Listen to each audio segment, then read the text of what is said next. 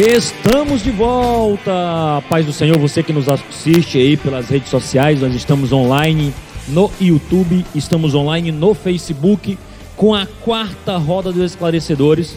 Hoje tratando o tema da nossa escola bíblica. Você que já nos acompanha, você já sabe o, que será o nosso tema de hoje. Você que tá, chegou aqui de paraquedas, é a primeira vez que está nos assistindo, quem sabe pegou aqui alguma alguma dica ou algum compartilhamento de algum dos nossos membros, nós estamos estudando a igreja eleita, redimidas pelo sangue de Cristo e selada com o Espírito Santo da promessa. Quem comenta essa lição é o pastor Douglas, ali do Distrito Federal. É um homem de Deus que está discutindo este tema à luz da carta de Paulo aos Efésios. Nós tivemos o nosso primeiro encontro no domingo passado, dia 5 de abril. Hoje, dia 12 de abril, nós estamos indo para o nosso segundo encontro desta lição, mas já é a quarta roda dos esclarecedores. E aí, hoje nós vamos tratar especificamente o tema. Você que tem lição, pode abrir a sua lição. Você que não tem uma lição da Escola Bíblica Dominical, você pode abrir a sua Bíblia lá na, na carta de Paulo aos Efésios, no capítulo 1 até o versículo 14, que será o alvo do nosso estudo hoje. E a nossa lição fala sobre a sublimidade das bênçãos espirituais em Cristo. E ela está dividida em introdução. O primeiro ponto, a nova posição em Cristo. O segundo ponto, uma vida cristocêntrica neste mundo. E terceiro ponto, o Espírito Santo, penhor da nossa herança. Eu sou Adonias Carvalho e hoje nós vamos falar sobre bênçãos espirituais. A paz do Senhor, queridos irmãos, é um prazer muito grande estar aqui nesta manhã, juntamente com cada um de vocês. É, meu nome é Kennedy e estaremos aqui, na medida do possível, ajudando a estarmos esclarecendo algumas dúvidas em relação a esta lição de número 2 da nossa lição. A paz do Senhor, meus irmãos, meu nome é José Carvalho e hoje nós adentraremos nas regiões celestiais. Rapaz. Pai do Senhor, meus irmãos. Sou o Jardres. É. Deus te abençoe, Jardres Rodrigues. Nós temos aqui mais uma vez para discorrer e discutir sobre a segunda lição da Escola Bíblica Dominical. Amém. Bom, o tema hoje é palpitante. Você que nos acompanha aí, já faça o compartilhamento dessa live. Nós temos também aqui o Voz Oculta. Hoje nós temos um Lombardi diferente. Ele vai se apresentar. Lombardinho. A paz do Senhor, meus queridos irmãos e amigos que estão nos acompanhando através do Facebook e do YouTube. Eu me chamo Lucas Vinícius, né? Sou muito bem conhecido aqui por alguns dos irmãos. E eu já quero pedir que você compartilhe esta live, né, com seus amigos, com a sua família, para que todos acompanhem essa roda de debate que hoje eu digo, viu? Hoje o negócio vai pegar fogo. Eita Jesus! o irmão Lucas está aí diretamente nas redes sociais. Você pode mandar sua perguntinha, você pode falar com ele. Mande aí, comente, tanto no YouTube quanto no Facebook. Essa live está sendo transmitida simultaneamente e nós queremos abençoar a sua vida através desse trabalho. Não é um trabalho fácil, é árduo. Nós estávamos aqui discutindo em off-topic, aqui nos bastidores, falando sobre a dificuldade que às vezes é fazer as perguntas, responder, estudar. Mas nós vamos entrar exatamente no tema. Paulo escreve, Paulo usa umas palavras interessantes nesta, nesta epístola. Quem sabe, se não me equivoco, salvo engano, é a é a primeira e, e, praticamente única vez que ele fala com tanta sublimidade sobre ser abençoado nas regiões celestiais e com bênçãos espirituais. Então, Paulo faz uma utilização de uma linguagem muito, muito particular ao escrever a igreja de Éfeso. Isso é interessante porque Paulo tem essa marca muito característica de usar termos muito particulares para cada situação. E eu quero começar fazendo a seguinte pergunta para os nossos esclarecedores. Irmãos, eu quero lembrá-los que, que não é um debate, nós não estamos aqui para discutir quem fala mais, quem fala menos, quem bate mais, quem bate menos, quem, quem saiu vitorioso. Aqui são esclarecedores. Eu costumo dizer que é uma roda de amigos mesmo, e a, a gente às vezes é até muito educado, deixa um entrar e depois o outro fala, mas a ideia do podcast mesmo, da roda dos esclarecedores, é como se nós estivéssemos numa mesa, nós, amigos, conversando. Então, um não respeita a fala do outro e já entra, e muito à vontade, é algo muito natural. Lembrando também, eu sei que tem alguns irmãos teólogos de peso que nos acompanham, eu quero lembrar que isso aqui é uma roda de esclarecedores para a escola bíblica dominical, irmãos. Então, nós até às vezes pensemos, pensamos em subir mais o nível do tema na discussão, mas nós estamos alimentando o nosso rebanho. Então, nós temos que ter cuidado, às vezes até com as palavras mais, mais elaborada, até a profundidade. Então, é nível escola bíblica dominical. Há uma proposta de entrarmos numa roda mais específica. E até mesmo o nosso maior propósito aqui é o crescimento espiritual. Exato. Né? Pronto. O nosso crescimento espiritual, o seu crescimento espiritual e alcançarmos vidas que, diante dessa circunstância de isolamento social, estão em casa. Eu conversando ontem com um jovem obreiro do litoral piauiense, e ele dizendo para mim, José, eu tenho sido tão abençoado com o trabalho de vocês, porque aqui onde eu estou, minha internet só é um mega. Eu não consigo. Eu tive que ir com todo cuidado, de casa em casa, levando ceia distante, porque os irmãos aqui, 10% é que tem internet. E quando vocês fazem essa transmissão, mesmo a minha internet travando, mas depois fica disponível lá no Facebook, no YouTube, quando dá uma carregadazinha, eu vou lá e assisto. Pausei, eu pauso, vou fazer uma coisa, quando dá outra carregadazinha, eu assisto. Então, assim, o nosso objetivo aqui é abençoar vidas. Nós estamos aqui, fomos levantados pelo Senhor, estamos em uma cidade com estrutura de conexão, muito privilegiada. E grupo estamos Store. aqui, Grupo Store. Depois vou cobrar aí patrocínio. para justamente abençoar pessoas. Nós não estamos aqui para ferir quem é o melhor, quem é o pior, quem fala. Cada um aqui está contribuindo dentro da sua cosmovisão de formação ministerial e cristã. É, e isso enriquece o nosso debate. Só lembrando também aos irmãos, assim, eu vejo a importância que nós temos de, de estar incentivando os nossos irmãos a também lerem a revista. Esse é o ponto. Porque assim, às vezes você que está nos assistindo, você vai ouvir alguns comentários, mas como você não leu a lição, você vai ficar perdido. Algumas coisas você vai estar compreendendo, claro. Mas a gente vai, é, é, a gente está procurando esclarecer aquilo que foi lido, aquilo que está aqui na lição. Então é muito importante que você durante a semana pare e dê uma, uma lidazinha todo dia num trechozinho aqui da, da, da sua revista e você vai anotando as suas dúvidas, né?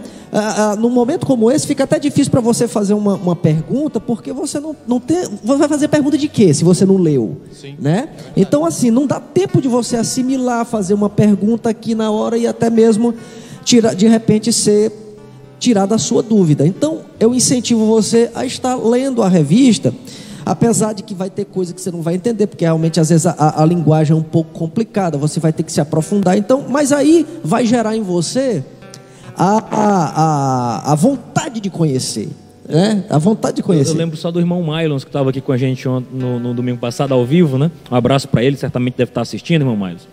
Ele falando assim: olha, aqui até para fazer pergunta você tem que estudar, né? Então, assim, é, é um tema bem elaborado é sobre a igreja eleita, não é um tema de senso comum, né? ou seja, que todo o, o crente consegue fazer perguntas facilmente, mas a nossa ideia aqui é a gente esclarecer esse tema e aprofundar junto com os irmãos. Então vai a primeira perguntinha aí para meus queridos. O que significa ser abençoado com todas as bênçãos espirituais nos lugares celestiais em Cristo? Aí eu pergunto: inclui bênçãos espirituais e materiais? Não podemos dizer, venha receber sua bênção? O que aconteceria ou o que ocorre com os cultos da vitória? nós ficaremos em, em, em, em, maus lençóis. Você veja que eu só faço perguntinha assim, nível, nível fácil, né? Então, assim, se formos abençoados com todas, ainda cabe oportunidade de bênção, eu fiquei confuso. Eu só quero lembrar aqui que eu só vim para aprender hoje. Eu, eu até prometi para mim mesmo que eu vou falar bem pouquinho. Aí eu voto com o relator aqui. e hoje, como, como o irmão José Carvalho veio bastante inspirado, Hoje eu vim no óleo, um bom pentecostal. Então vamos, vamos deixar o irmão Zé Carvalho iniciar esse, esse, que que esse comentário. Vamos lá? Os meninos brincando, mas ah, nós, nós cremos que nossa vida ela é influenciada por fatores materiais desse mundo físico também por fatores espirituais. Então entenda você que existem elementos espirituais, e a Bíblia chama isso do inimigo de nossa alma, que não estão satisfeitos por nós fazermos esse trabalho de exposição bíblica, de esclarecimento. Então circunstâncias se levantam e às vezes o desânimo bate a porta do nosso coração. E ser constante é o maior desafio do cristão. Então ontem, semana que findou-se ontem, foi momento de desafio para buscarmos estudar buscarmos entender o texto para trazer para vocês. E a primeira coisa, e eu amo o apóstolo Paulo, eu amo a epístola aos irmãos em Éfeso, eu quero mencionar que foi o primeiro livro da Bíblia que eu fiz um estudo realmente detalhado, lá nos idos do ano de 2005, quando eu ainda era um adolescente, eu estava na classe do discipulado, mas todas as vezes que eu ouvia alguém falar pregações anteriores falando sobre regiões celestiais, sorte de bênçãos, Cristo Jesus, armadura. E a igreja, a multiforme sabedoria de Deus sendo revelada. Paulo foi pesado nessa, nessa carta, né? Ele e, usou e, muitos termos muito particulares. Pois é, e aí quando eu ouvi aquilo, eu digo, meu Deus, esse negócio aqui é. A palavra mistério, nós vamos chegar lá, é citada várias vezes, é o mistério ser revelado. Então, essa epístola ela sempre me fascinou, desde aquela época. Então eu procurei ler, procurei estudar. E diante dessa, desse novo trimestre, segundo trimestre, com o tema né, é, que traz a exposição dessa epístola, a primeira coisa que a gente entende é a pergunta que o irmão Adonias fez. O que significa isso? Significa que nas regiões celestiais, em Cristo, nós já fomos abençoados com essas bênçãos. E são bênçãos espirituais não são bênçãos materiais. É importante distinguir isso, né? A questão da, da bênção espiritual e da bênção material nesse caso aqui. Isso mesmo, irmão Kennedy, porque quando eu falo, já fomos abençoados com toda sorte de bênçãos. Em Cristo Jesus, nas regiões celestiais, nós estamos falando de bênçãos oriundas do céu. São bênçãos espirituais. E que bênçãos espirituais são essas? O texto ele vai começar a elencar. Então, há uma divisão. Por exemplo, qual é a primeira bênção que ele fala? Ele nos elegeu para sermos santos. Dois, predestinou-nos para sermos filhos. Três, fez-nos agradáveis para si. Isso aqui o Pai. E agora o Filho reuniu-nos por meio do sangue de Cristo, acolheu-nos pela sua vontade redentora e revelou-nos a palavra da verdade. E o Espírito Santo selou-nos e garantiu a validade dessa promessa. Interessante a Trindade aqui tá presente, aqui, né? Aqui. Já desde o início. desde a eternidade, desde a é eternidade. É revelada esse mistério, que nós vamos entrar em mais detalhes. Então, essa sorte de bênçãos são espirituais. Então, não está errado. Pregador ou irmão chegar e dizer, irmão, vem aqui, vou orar por você para Deus lhe abençoar. Ou então, vem receber sua bênção no calor da emoção. E os cultos da vitória, eu quero aqui é, tentar colocar uma linha que ela é muito tênue, ela é muito delicada, né? ela é muito sensível, entre aqueles que querem transformar o seu o seu rebanho, querem transformar o evangelho em uma prisão ou um evangelho escravocrata. Como? vou fazer todo mundo depender de mim, porque eu sou o guru espiritual. Só eu tenho uma revelação de Deus. Só eu consigo falar com Deus. Só eu tenho os mistérios do céu. Quando na realidade Deus chamou seu povo para ser sacerdócio real. Todo sacerdócio de todos os crentes. Né? Então, todo crente foi chamado para ser um sacerdote. Ele tem hoje o livre acesso com o Pai. Então existe sim essas pessoas que fazem campanhas, que pedem dinheiro para você, essas pessoas que tentam fazer você dependente delas e não dependente de Cristo. Mas também tem outro lado é, da moeda. É importante sempre também falar da, da, motivação quando se fala de campanha, né? Isso. Qual é a motivação? Porque para também não, não, não, ser uma coisa considerada é, é, errado. Não, não se pode fazer campanha na igreja. Claro que se pode, mas tem que ter uma motivação. Segunda né? É, é, a, é, o segundo lado da moeda, né? Uhum. É, é, a, outra, a outra face da moeda. Porque existe cristãos sinceros, existe cristãos piedosos que reúnem-se em oração em um propósito comum. Ah, pela cura de uma pessoa, pela circunstância de dificuldade de outra. É porque uma pessoa está tendo dificuldade em amadurecer diz, pai, vamos orar para fulano. E ao mesmo tempo, nós estamos ali para orarmos juntos. Então você vai ter uma diferença muito grande em eu chegar, por exemplo, na casa do irmão Kennedy, irmão Kennedy, eu vim aqui orar por ti, aleluia. E eu disse assim, irmão Kennedy, Uma vamos- palavra para você, uma palavra de Em vez de eu Deus. chegar assim, Uma Kennedy, revelação. disse, irmão Kennedy, vamos orar juntos. E aí eu lembro muito da expressão, aí vocês podem me ajudar, que o evangelho é um mendigo que encontrou um pedaço de pão e compartilha. com- Exatamente, com Com, outro. outro mendigo. Então assim, é válido o culto da vitória. Eu não vou entrar em detalhes se seja sim e não, mas é válido a reunião sincera dos santos em orar a Deus por um livramento, por uma bênção, seja ela na, na esfera material, seja ela na, na, na, na esfera emocional. E eu faço relato ao que aconteceu com Pedro. Ele estava preso, Exatamente. quatro quaternos de soldados, e a Bíblia diz que a igreja, A igreja fazia reunida, contínua fazia uma oração a Deus campanha. por ele. Estava orando. Agora sim, veja só. Nós temos liberdade para fazer campanhas. O que é campanha? É reunir um esforço em, em prol de algo determinado. Agora existem pessoas que querem viver de campanha. Eu lembro uma vez, é uma ovelha que foi uma ovelha nossa, e ele não fazia culto doméstico. Eu disse para ele: faça culto doméstico, sua esposa, sua filha. Uma faça uma campanha é melhor do que essa? Para faça que campanha é lá melhor? casa, E aí dia. eu falei pra ele, ele, não, vou fazer. Quando ele chegava numa casa onde eu morava para me buscar, que eu não tinha carro, ele ouvia eu e a Ronara, a Nicole ainda não tinha nascido, cantando os hinos da harpa. E ele chegou uma vez numa loja, no centro, e chegou lá, viu duas irmãs conversando. Ô irmã, toda vez que é semana do culto de crianças, minha filha fica agitada, e eu não consigo. E, e a irmã, faça uma campanha de oração de uma semana de jejum por essa criança. E aí esse irmão ouviu, chegou perto e assim, irmãs, vocês fazem um culto doméstico com os seus filhos? O marido de vocês? Não, faço não.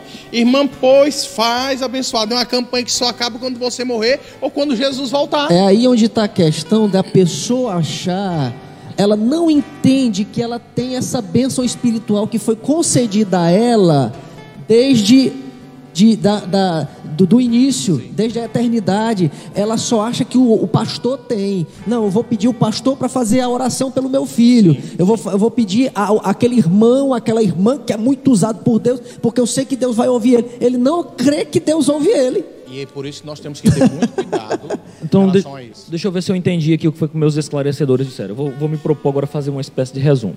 Então, a, a- a primeira pergunta, né? É, o que é isso? Essas bênçãos espirituais na região celestial. A gente concorda aqui que são bênçãos espirituais, dada ali, perfigurada na pessoa da trindade. Deus abençoa, o Filho interage ali, o Espírito Santo cela. Seria basicamente isso. No tocante a fazermos, por exemplo, ah, são bênçãos materiais ou espirituais? São bênçãos espirituais, né? São fruto de nós termos recebido essas bênçãos maravilhosas de Deus, que são para para elevo do nosso espírito, mas principalmente também para a nossa salvação, né? que são bênçãos que nos redimem das trevas para a maravilhosa luz de Cristo. E- e- E, e- só, só fechando aqui, irmão Kenneth, a campanha é um problema? Não. Não se é. for feito com a motivação correta. Exatamente, né? a motivação. Culto da vitória é um problema?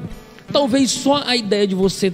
Tipo, depende muito da motivação, mas quando você coloca só. O Ah, não, é, venha. com- é, Não, tipo assim, é- o, o que, que eu não gosto esse é o particularmente? perigo. É, esse é o perigo da. da Isso, mas questão. sabe por que que eu não gosto particularmente, irmão Jades? É o fato, tipo assim, é como se eu su- subestimasse os demais cultos e supervalorizasse aquele. ó, é dia tal.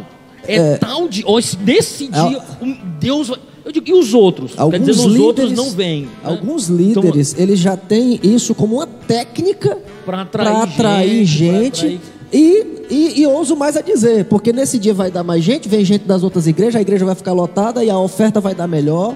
Então, assim, né? isso, isso é, É, é, é, agora, é perigoso. Isso é, é perigoso. perigoso. Então, Então, assim, o próprio líder, é, a gente está trazendo essa informação para o ouvinte que está no- nos ouvindo, mas o líder que está ouvindo nesse momento, e vo- voltamos a dizer, não é errado você fazer o culto, o culto da vitória, o, o- a, tal. Porque se fosse errado, a escola dominical seria errado. Exatamente. Porque aí nós estamos só falando. Não, é só domingo de manhã que vai ter É, aí, eu, palavra. aí eu concluo É, dizendo. exatamente. é, Então é, aí ter- concluo dizendo. Examine-se, pois, o homem a si mesmo. Faça um exame de si mesmo, você líder, que é, que é quem faz o- o- é- é- essas programações. Veja se o seu coração não está, não está pendendo para um lado errado, para uma motivação errada, para que você venha fazer um- algo, algo que realmente venha agradar o coração de Deus e, e assim o Espírito Santo venha. E, e bom, bom entender que a única distinção clara é, no Novo Testamento em seus trabalhos de culto, era só o culto de ceia, que tinha a ceia. Na realidade, Sim, existem mas- alguns, al- alguns posicionamentos. Hoje, por exemplo, nós temos cultos departamentais. Culto de senhoras, Sim, culto sim, de sim. crianças, culto de adolescentes, culto de varões. Algumas igrejas estão fazendo aí os o culto de varões. Tem escola dominical, tem um círculo de oração, tem, tem cultos departamentais. Então, esses cultos departamentais não quer dizer que Deus vai agir na vida dos jovens somente no culto de jovens. Não quer dizer que Deus vai agir no ensino bíblico só na escola dominical. Da mesma forma, esse culto da vitória. A gente precisa ter cuidado porque culto de cura e libertação é todo culto. Interessante. Todo culto Deus pode curar e libertar. Agora precisamos ter cuidado com essa terminologia vitória, porque dá-se a entender que somente aquele culto vai trazer vitória para É, frente. ó, por exemplo, nós estamos promete aqui no algo momento. Hoje nós não estamos numa programação de culto da vitória, mas nós estamos trazendo a informação num- numa reunião de ensinamento. Nós a estamos vitória. trazendo a informação que vai levar à vitória. Né? Então, Mas não é irmã Vitória, não é Vitória de vencer. então tenho- o que, que acontece? Nós temos que dar a- a- o, o verdadeiro valor a- ao ensinamento da palavra. E pode ver que culto de ensinamento é o culto que parece que, mas os irmãos, quando se fala em ensinamento e oração, aí parece que todo mundo murchou. Mas, mas isso é uma herança muito, muito nossa, infelizmente, sabe? A gente Sim, fala, sim. porque aquela E- questão, a gente costuma até dividir pregadores, né? Esse, não, esse aqui ele é bom, mas ele é mais de ensino, né? Aquele outro ali é, é bom É mais fogo. pousada, Aquele bom outro é pra- mais fogo. Aquele, Não. aquele outro ali é melhor para. Não. Então, assim, e, e- e fatalmente é a- não é o pregador, não é sobre o pregador. É sobre a mensagem. É claro que o, o pregador, ele precisa ter um. O, o- carteiro, o, o transmissor da mensagem precisa ter uma vida ilibada. Não é qualquer um que leva. Assim como não é qualquer um que, que vai deixar uma carta na sua casa, não é qualquer um também que. que que está apto a entregar essa mensagem, Eu- porque eu- ele tem que ter uma vida ilibada eu e cristã. Eu Não, acho irmão que é, é tão perigoso uma situação como essa, porque assim, nós já sabemos, e a, a psicologia, psicanálise, né? Freud, né? Meu Deus, agora. Freud agora. É pesado. Ele, ele, nós sabemos que a mente humana ela é muito frágil, ela é muito manipulável. Eu me lembro que uma vez, eu posso Sim, citar aqui, eu me lembro que uma vez numa escola dominical, né? é, o José citou uma situação, é, colocou uma situação de, um, de, um, de uma determinada instância, né? Que aonde se vai se falar se Deus agir ou não, né? Então, ele pode até contar com mais riqueza de detalhe essa situação, Você é meio né? obscuro. Não pode haver um momento heresia agora, não. Entendeu? Então, em que você pode ou não manipular a mente humana em dizer que se daquilo é de Deus ou- ou não é de Deus, entendeu? Então, é, é muito válido em você dizer assim: olha, é um culto da vitória. É, todo culto é da vitória, porque só em nós temos a liberdade de estar ali, né? E nós já, já falamos sobre isso ontem na casa do nosso pastor. Quantas mil pessoas, quantos milhões de pessoas queriam ter a liberdade de adorar a Deus, de se, se reunir em cultos, não é? Então, é, é, a mente humana, a nossa mente, quando eu digo a mente humana, é todos nós, ela é muito frágil para ser manipulável. Então, nós temos que, a todo instante, a todo momento, além de orar sem cessar, como a Bíblia nos manda, buscar a orientação em homens e mulheres de Deus, pessoas instruídas e ler a Bíblia, né? Resumindo, nós temos. Somos abençoados com todas. Ou seja, não ficou faltando nada das Não. bênçãos espirituais. Não, não, não, não, não, não. não. É, Esse é o ponto. Né? É. Eu creio em Jesus, eu sou abençoado com todas as sortes de bênçãos espirituais. E aí é bom lembrar que. A maior bênção de toda é a à salvação, né? Salvação. Esse é o A ponto. salvação foi a Essas maior bênçãos bênção salvação. espiritual. Você olha aqui esses no- essas nove bênçãos do Pai, do Filho e do Espírito, todas imbuídas num processo salvífico. Esse é o mistério. Eu não queria falar porque é spoiler. Pronto, tá, tá bom. Vai, tá, vamos pro próximo. Tá, tá bom, vamos pro próximo. Deixa eu fazer o próximo ponto aqui. É, a questãozinha aqui, ó. Paulo fez uma afirmação complexa em Efésios 1, 9 e 10. Aí eu pergunto como é que isso funciona. Que afirmação complexa foi essa? Que eu fiquei complexo, né? E aí eu digo, ah, graças a Deus que eu tenho uns esclarecedores para me ajudar. É, os, os, os irmãos Nel, Petenca, Tá. isso é um mistério. Esse é mistério. né? Mas o que que acontece? Pa- ó, Efésios 1, 9 e 10 diz assim: Descobrindo-nos o mistério da sua vontade, segundo o seu beneplácito, que pusera em si mesmo, de tornar a congregar em Cristo todas as coisas, na dispensação da plenitude dos tempos, tanto as que estão no céu como as que estão na terra. Eu, digo, eu li isso aqui, eu digo, eita Jesus, graças a Deus que eu vou ser só o mediador. Mas assim, que mistério foi esse que foi descoberto, né? Segundo a, a sua boa vontade, né? O beneplácito da, da, ele propuseu porque ele quis e congregou em Cristo todas as coisas. Como é que isso funciona? Eu fiquei curioso essa questão desse mistério, né, a vontade, congregou em Cristo todas as coisas, e aí na dispensação da plenitude dos tempos, Paulo tinha um vocabulário assim fascinante, né? As revelações de Deus são é como se o leque, eu falei isso domingo passado, repito. Essa epístola não foi escrita no labor doutrinário defesa de apostolado, é, combatendo uma heresia, um falso mestre, não. Ela foi feita em revelação.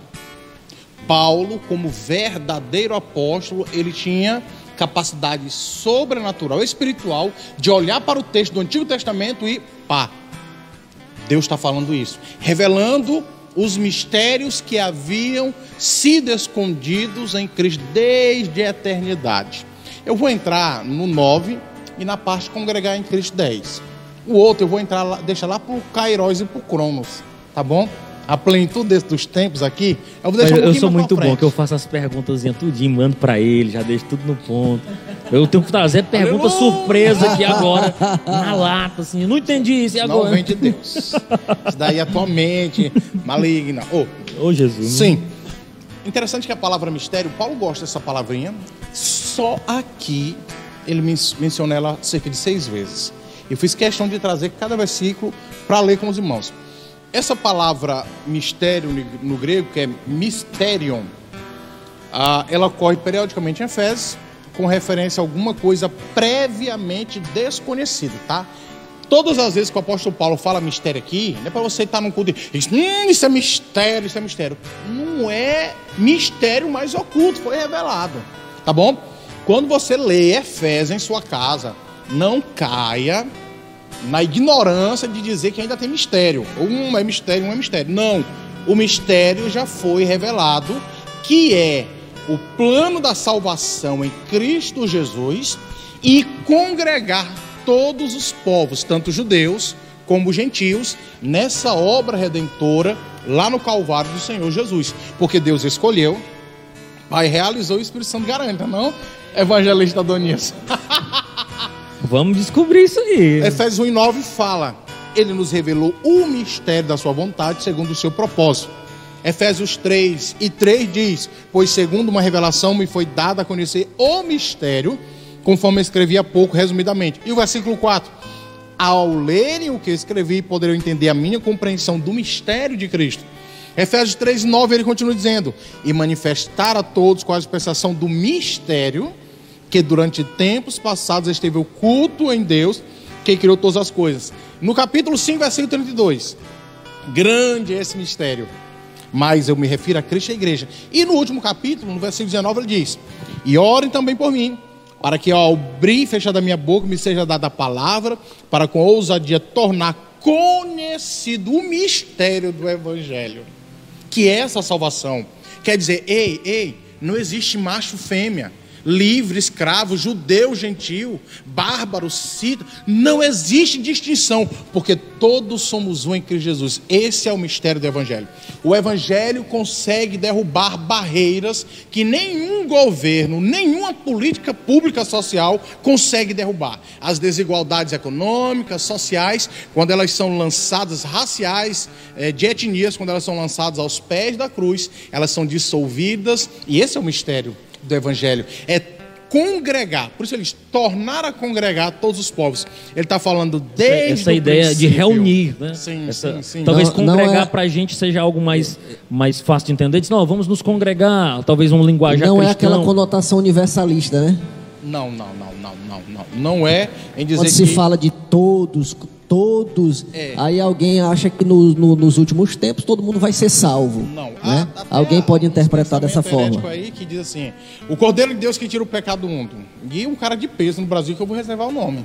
E ele disse que não se preocupe, o Cordeiro de Deus já tirou o pecado do mundo. É. Já pensou? O, é. o mundo sem pecado tá do jeito que tá, imagine se tivesse. Aí era No peca- inferno. Então, interessante que na epístola gêmea, que a gente chama, né, que Colossenses, lá no capítulo 1, versículo 26, ele diz: "O mistério que esteve escondido durante séculos e gerações, mas que agora foi manifestado aos seus santos." Essa salvação. Eu louvo a Deus porque esse mistério já foi revelado, crente. Não precisa tu orar. Oh, Senhor, me revela esse mistério de Efésios. Já foi revelado. Se tu está orando equivocadamente, pedindo revelação desse mistério dessa epístola, você ainda não entendeu que esse mistério já foi revelado, que é justamente você que não era povo, não era escolhido, não era nação santa, não era povo adquirido, escolhido para uso exclusivo do Senhor, que agora é. Nós agora somos Ele, na época povo. que escreveu isso, não tinha a informação que nós temos hoje, o povo não tinha, então era necessário que ele trouxesse isso e, e escrevesse isso pra, e explicasse isso para que o povo daquela época, que não tinha esses manuscritos para investigar, né, para que eles tomassem conhecimento disso. Né? E, não, e o fato é que era mistério. Eu, eu acho muito E era interessante mistério para Paulo. o próprio Paulo também. Eu acho muito interessante Paulo, Né? É principalmente um quando ele mistério fala espiritual, quando- porque como é que ele ia saber que desde a fundação dos tempos a humanidade já É a mistério. promessa? Não, É e, assim, mistério. eu, eu, eu, eu sou muito, sou muito fã do apóstolo Paulo. É mistério. É- é- é- É mistério, é É mistério, é mistério, mistério, é mistério, é mistério, é mistério de Ah, os Jeová. cavalos estão tudo.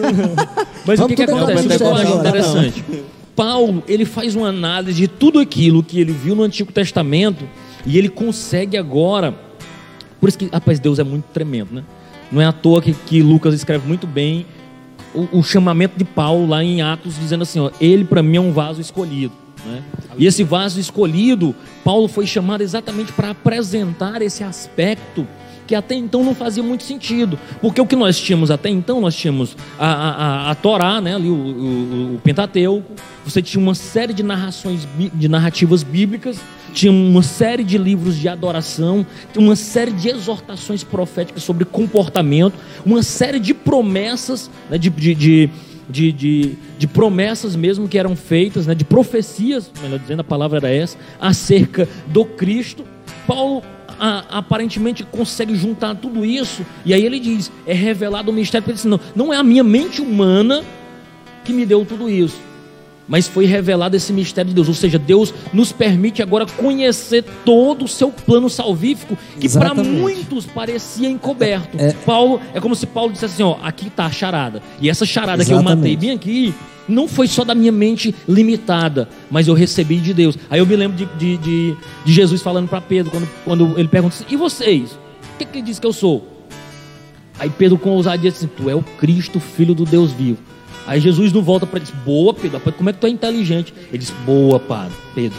Não foi sangue nem carne que te Mas revelou, o o meu Pai. Ou seja, existem revelações né, que Deus esclarece, assim, que você percebe a, a, a limitação humana não permite você compreender aquilo. É como se Cristo ali expandisse a mente para você entender Não essa verdade. revela, e não revela de qualquer forma, ele revela com um propósito. Exatamente. Com um exatamente. propósito, né? Não é pra você ser lindão, bonitão, É, não- pregador não das revela revelações. Para tornar alguém soberbo. E não é pecado você duvidar da profecia. Não é. Você pode julgar. Polêmica! Você pode julgá-lo. Você não deve aceitar nenhum tipo de profecia sem antes julgá-la A luz da escritura. à luz das Escrituras. É, o apóstolo Paulo ele arremata no capítulo 3 e o versículo 6, quando ele diz: O mistério é que os gentios são co-herdeiros, membros do mesmo corpo e co-participantes da promessa em Cristo Jesus por meio do Evangelho. Está aqui o mistério revelado. Quer saber qual é o mistério? Abre a Bíblia, que está empoeirada. Pensa que eu não sei? Abre a Bíblia lá, não mais no Salmo 90, mas abre em Efésios, capítulo 3, versículo 6, você vai entender o mistério.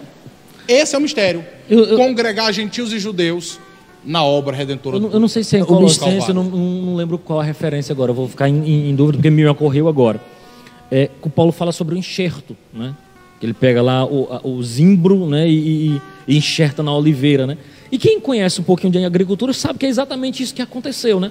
Você pega, agora tem uma planta aqui, você pega uma outra e faz um enxerto. É como se nós, os gentios, que não éramos povo, não estávamos. é, é, a ideia não era congregar, congregarmos, mas de repente Deus estende essa promessa para todos nós e nós somos alcançados. Isso é uma coisa muito maravilhosa. E esse mistério, e é, e é porque aqui é mistério mesmo, que a gente pensa que Deus mudou de ideia no Novo Testamento. Né? E diz assim, não, agora Deus mudou de ideia, bem aqui no Novo Testamento. E pronto, ia, ele veio para os judeus, os judeus não quiseram, não, vou, ah, ele não quer, eu vou pegar os gentios. Não, ele vem anunciando isso com parábolas. Jesus fala várias parábolas sobre festas e de repente os convidados não quiseram, mas também volta-se lá em Abraão, né? E falou: em ti, como a gente discutiu no, no, na roda passada, Serão são benditas, benditas todas as famílias. Ou seja, já havia ali uma abertura para Deus dizer: não, não mudei de ideia. Eu resolvi congregar várias pessoas. Isso é, não, não, acho, não sei se a gente falou do passado, acho que a gente falou foi na exposição de Gálatas, né? Sim, sim. Não na roda de esclarecedor, não. Você que está perdendo. Aí sexta-feira tem lá. Sexta Esse camarada pregou sexta-feira sobre isso e a gente já vinha falando nessa exposição de Gálatas. Até cantando agora. E com playback. Quero desafiar aqui uma orelha a cantar com playback. Eu vou, eu vou calar a, a boca da, da, da, oposição aí. Eu vou. pois deixa eu ir para a próxima aqui. Aí eu tenho mais um texto aqui, a um continuação beijo, desse texto. Te amo. O que que acontece? Olha a perguntinha que eu tenho para você. Efésios 11, 12. O que é que diz em Efésios 11, 12? Nele digo, em que também fomos feitos herança.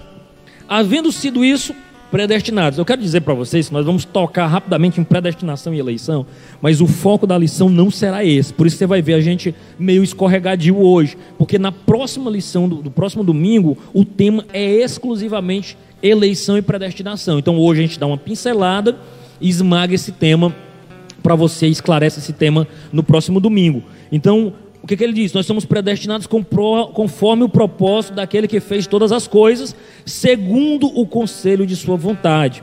Aí o 12.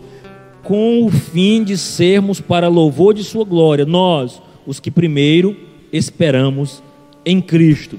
E aí eu li esse texto e pensei, como é que a gente explica isso?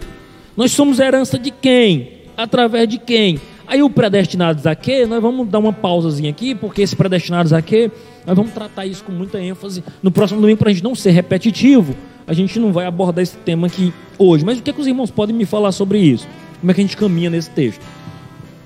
Sempre no Antigo Testamento, é, em, dentre todas as nações do Antigo Testamento, Deus considerou Israel. Ele escolhe Abraão, Isaac, Jacó e tal Deus escolhe Israel como sua propriedade porção escolhida, herança.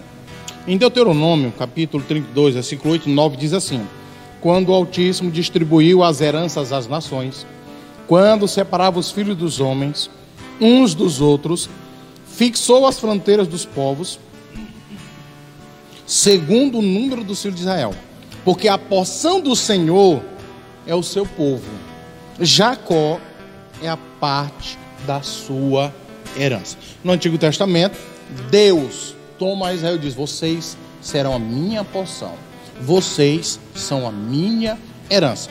O tempo passa e nós expomos isso sexta-feira, ah, no capítulo 4 de Gálatas, 1 ao 11, essa, essa maternidade 4, essa maternidade de vários tempos, né? essa maternidade espiritual, Deus escolhe esse povo Deus começa a trabalhar com esse povo.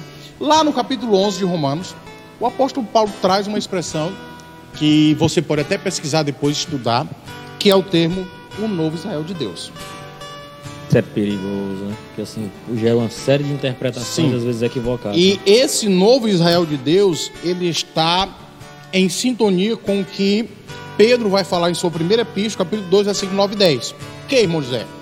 Vós, porém, sois raça eleita, sacerdócio real, nação santa, povo de propriedade exclusiva de Deus, a fim de proclamar as virtudes daquele que vos chamou das trevas para a sua maravilhosa luz. Vós sim, que antes não erais povo, mas agora sois povo de Deus, que não tinhas alcançado misericórdia, mas que agora alcançastes misericórdia.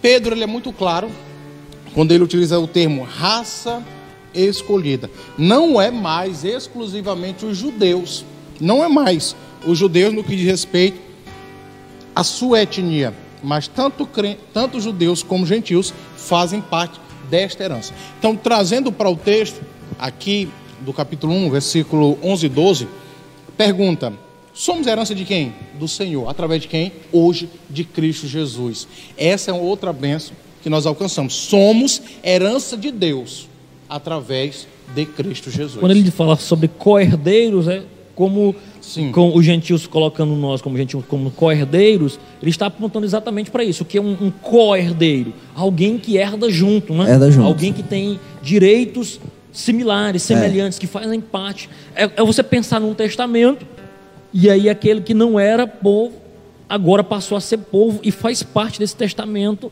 faz parte dessa herança, recebe graça a partir dessa herança. Interessante, irmãos, que lá quando Jesus, no capítulo 14 de João, ele fala: Não se turbe o vosso coração, credes em Deus, credes também em mim.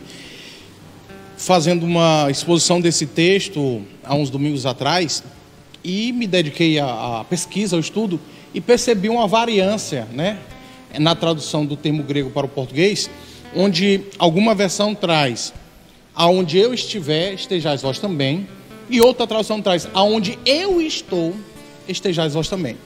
E aí, depois de bastante oração, pesquisa e me debruçando sobre o texto bíblico e alguns eh, eruditos para no auxílio a entender o texto, a gente chega à conclusão de que esse estado não é lá no céu, mas é no estado como filiação. Porque nós vamos bem entender que quando Jesus ele estava aqui, ele disse: Eu não vou chamar vocês servos, vou chamar de amigos. Só que quando ele morre, ressuscita, lá no capítulo 28 de Mateus, que aquelas mulheres vão até ele, e o próprio Mateus inicia falando discípulos, ele diz: Olha, ide aos meus irmãos. Então ele morre unigênito, mas ressuscita primogênito. Porque ele morre como o único filho que Deus tinha até então. Mas quando ele ressuscita, ele ressuscita nos trazendo essa essa bênção de convergir nele. Eu que não era judeu, eu- Co-herdeiro. de co-herdeiro. Sou agora irmão dele. Ele, após a ressurreição, ressurreição, me chama de irmão. Isso é muito lindo. Isso é muito Então, lindo. no caso, quando ele diz onde eu estou, não é um local, é uma condição. Condição. Com condição de filho. Como co-herdeiro. Exatamente. Isso, é- isso é, isso é mi- Interessante. Aí pode dizer assim, é o mistério revelado lindo. Oh, né? glória! Não é mais mistério, foi revelado, É mas verdade, é muito verdade. lindo, né? É. Essa condição que nós estamos. Como é que tá aí as redes sociais, irmão Lucas? O pessoal tá comentando. Quem é que a gente manda um abraço aí? Deixa os irmãos respirarem aqui, mãe. beberem a sua água. Pai do Senhor, aqui já temos participação aqui dos nossos queridos internautas, né?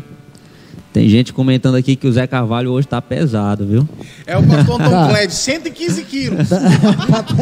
Pesadíssimo, a cadeira tá Pesadíssimo. Pastor Tom Clédio, sei lá de São José Divino, né? Irmão Lucivaldo Gomes abraço teve aí, sua pastor. participação já, né? Que fez a- aquela pergunta É. se era do é, pecado duvidar de profecias, que já Ah, foi já respondida pelo respondeu Zé? Carvalho. Ó, o povo né? atento. Meu o nosso Deus do céu. pastor José da Mota da Maciel tá online também, Rapaz, um abraço, Mandou nosso pastor. um Obrigado pela confiança. aos colaboradores, né?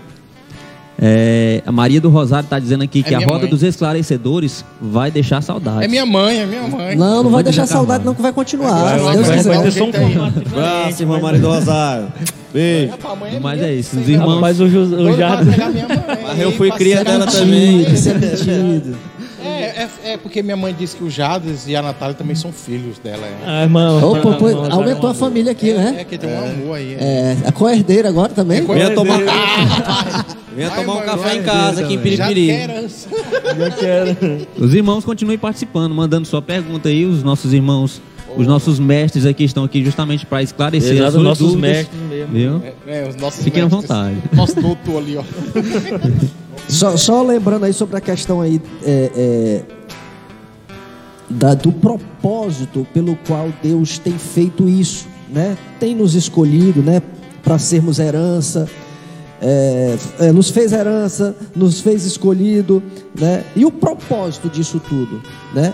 É que louvássemos a Deus e dessemos glória a Ele por tudo isso que Ele tem feito nas nossas vidas, né? É, isso é é interessante também a gente estar frisando que existe um propósito para que a gente estivesse adorando, é, é, exaltando a Ele por tudo isso que Ele tem feito na- na- nas nossas vidas. Glória a Deus. Que é o próximo ponto que nós vamos E- entrar. né? exa- exatamente. Eu, eu, eu posso, po- podemos seguir, né? Nós podemos seguir. Você Pode que ir. nos acompanha aí, se você tiver dúvida, a gente retoma aí. Mas aqui a gente vai seguir. Aí eu, eu faço a seguinte pergunta: como funciona o processo de estar em Cristo? O processo da salvação, o comentador é enfático que é uma mudança de posição. Ou seja, antes nós éramos, nós tínhamos uma posição, agora a gente até já deu um, eu sempre quis usar essa expressão do Bibo, ampassando, né? Ai, só- meu Deus. a- é uma expressão É, francesa. traduza. É, a gente deu uma, uma- uma passada por cima disso aí, né? Foi só um, um, um sobrevoo por cima disso e agora a gente aprofunda falando sobre esse processo de estar em Cristo, né? Porque Paulo é enfático ao falar em 2 Coríntios 5,17, a gente usa muito isso, né? Porque se alguém está em Cristo, nova criatura é. As coisas velhas já passaram, eis que tudo se fez. Aí você vai lembrar do Kleber Lucas, eu não sou tão antigo assim como o José. Aí já vem Aí- a mesma gente polêmica, né? Quer sobre dizer a- que agora se eu estou em Cristo, agora eu já estou salvo. É, é, é, Nada. Mas isso, isso é importante a gente falar, irmão É. é, É, isso mesmo? Será que a gente É aprofunda isso, isso. mesmo? Né? É exatamente então, isso. assim, é- é, o processo da salvação em Cristo é uma mudança de posição. Em que posição nós estávamos e que posição Cristo nos coloca? A gente já deu uma, uma pista- o José já deu uma, uma- um- já deu, deu uma pista desse mistério aí, um ampassant, né? Esse francês é, é maravilhoso. É, é, É, eu, acho, eu acho interessante essa questão. de- é, parece que fica na cabeça das pessoas aquela. Como é que acontece isso? Essa passagem de não salvo para salvo, né? Que o, que o irmão Jaz acabou de citar aqui, né? De como é que eu, eu, eu sou uma nova criatura de um dia para o outro, né? É, é interessante isso, mas é, é como se fosse, é, não, não é bem uma metamorfose, mas é, é, é uma mudança de entendimento das coisas. Você recebe a Cristo como Senhor da sua vida e você agora entende que você não é mais aquela velha criatura. A partir de agora você tem um novo alvo a seguir, né? Então a partir de agora você mudança de alvo, mudança de vida, e agora começa a acontecer essa transformação que acontece pela sua decisão que você tomou e pela ajuda do Espírito Santo, que vai te, te, é, é, levar à vontade perfeita do Pai, né? É mais ou menos isso. Interessante a gente tá vendo. E assim, talvez eu, eu e o Kenneth temos um pouco de dificuldade para falar esse tema, porque nós nascemos em lar É. cristão. Mas especialmente vocês dois que vieram, por exemplo, passaram por esse processo de, de Aí conversão. agora é Cristo ou Barrabás, é? Como é que é? Não, mas eu- o- o que eu quero dizer é o seguinte: Barrabás. Eu, tenho eu não tenho. 16 anos como crente só. Oh, não, eu digo assim, eu não tenho ideia do que é você ter uma cosmovisão. de, Não, tudo isso é Confessa liberado. Tudo isso pode. Não, eu não estou dizendo que nunca pequei, mas a gente já, já nasceu com esse, com esse peso da responsabilidade. Quando deslizava, já tinha que dizer, ô Jesus, tem misericórdia, porque eu sou errado mesmo. Eu entro, é, irmão Adonias, lembrando que existem outros textos que trazem a expressão está em Cristo. Por exemplo, Pedro, 1 Pedro 5,14 diz: Saudai-vos aos outros, um ao Santo, Pai seja com todos vós que estáis em Cristo Jesus. Amém. Filipenses 1 em 1, Paulo inicia a epístola dizendo: Paulo e Timóteo, servo de Jesus Cristo, a todos os santos em Cristo Jesus que estão em Filipos, com os bispos e diáconos. Romanos 8,1 ele vai dizer: Portanto, agora nenhuma condenação há para os que estão em Cristo Jesus, que não andam segundo a lei da carne, mas segundo a lei do Espírito. E Colossenses 3,3 ele diz: Porque morrestes, e a vossa vida está oculta, outra tradução diz escondida juntamente com Cristo em Deus. Estar em Cristo é aceitar o que ele fez no Calvário por nós. É aceitar que ele pagou a nossa dívida. Estar em Cristo é entender que o preço do pecado que a nossa vida iria pagar, ele pagou com a sua. Isso aí, um reformado nunca aceita esse termo aí, é aceitar, né? Então, nós aceitamos. Mas vamos O deixar para a próxima. O nosso registro criminal, ele contém esses todos esses delitos, digamos assim.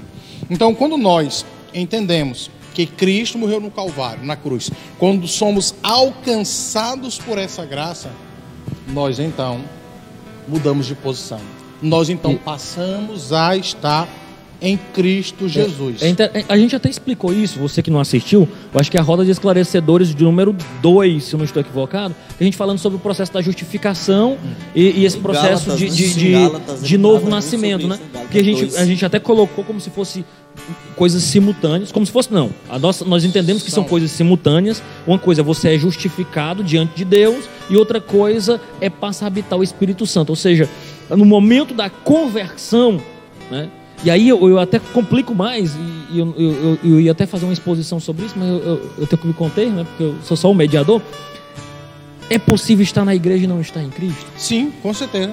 Porque às vezes, a gente até discutia isso ontem, e a gente lamenta muito, a gente falava sobre isso. Olha, mas você vê pessoas que estão na igreja e não tem transformação nenhuma. Parece que ficou foi pior. Porque né? não recebeu um, car recebeu um cartão de membro, mas não evidencia em frutos.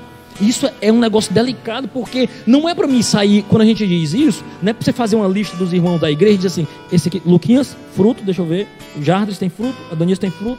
É para você olhar para si mesmo e dizer: eu tenho frutos de arrependimento, a minha vida mudou, eu tenho aí 10, 15, 20 anos de crente, eu estou do mesmo jeito. Talvez essas Sabe? pessoas ainda tenham na mente que elas alcançarão alguma graça de Deus por alguma obra sua, por algum mérito seu.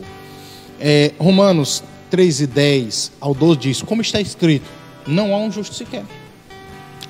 Nenhum, não há ninguém que entenda, não há algum que busque a Deus, todos se extraviaram e juntamente se fizeram inúteis. Não há quem faça o bem, não há nenhum só. Nenhum homem, em sua natureza pecaminosa, tem condições de buscar a Deus sozinho, sem antes ser alcançada pela graça de Deus. E aí, próximo domingo, nós vamos falar sobre esse tipo. Uma graça absoluta, uma graça presciente, nós vamos entrar nesses termos.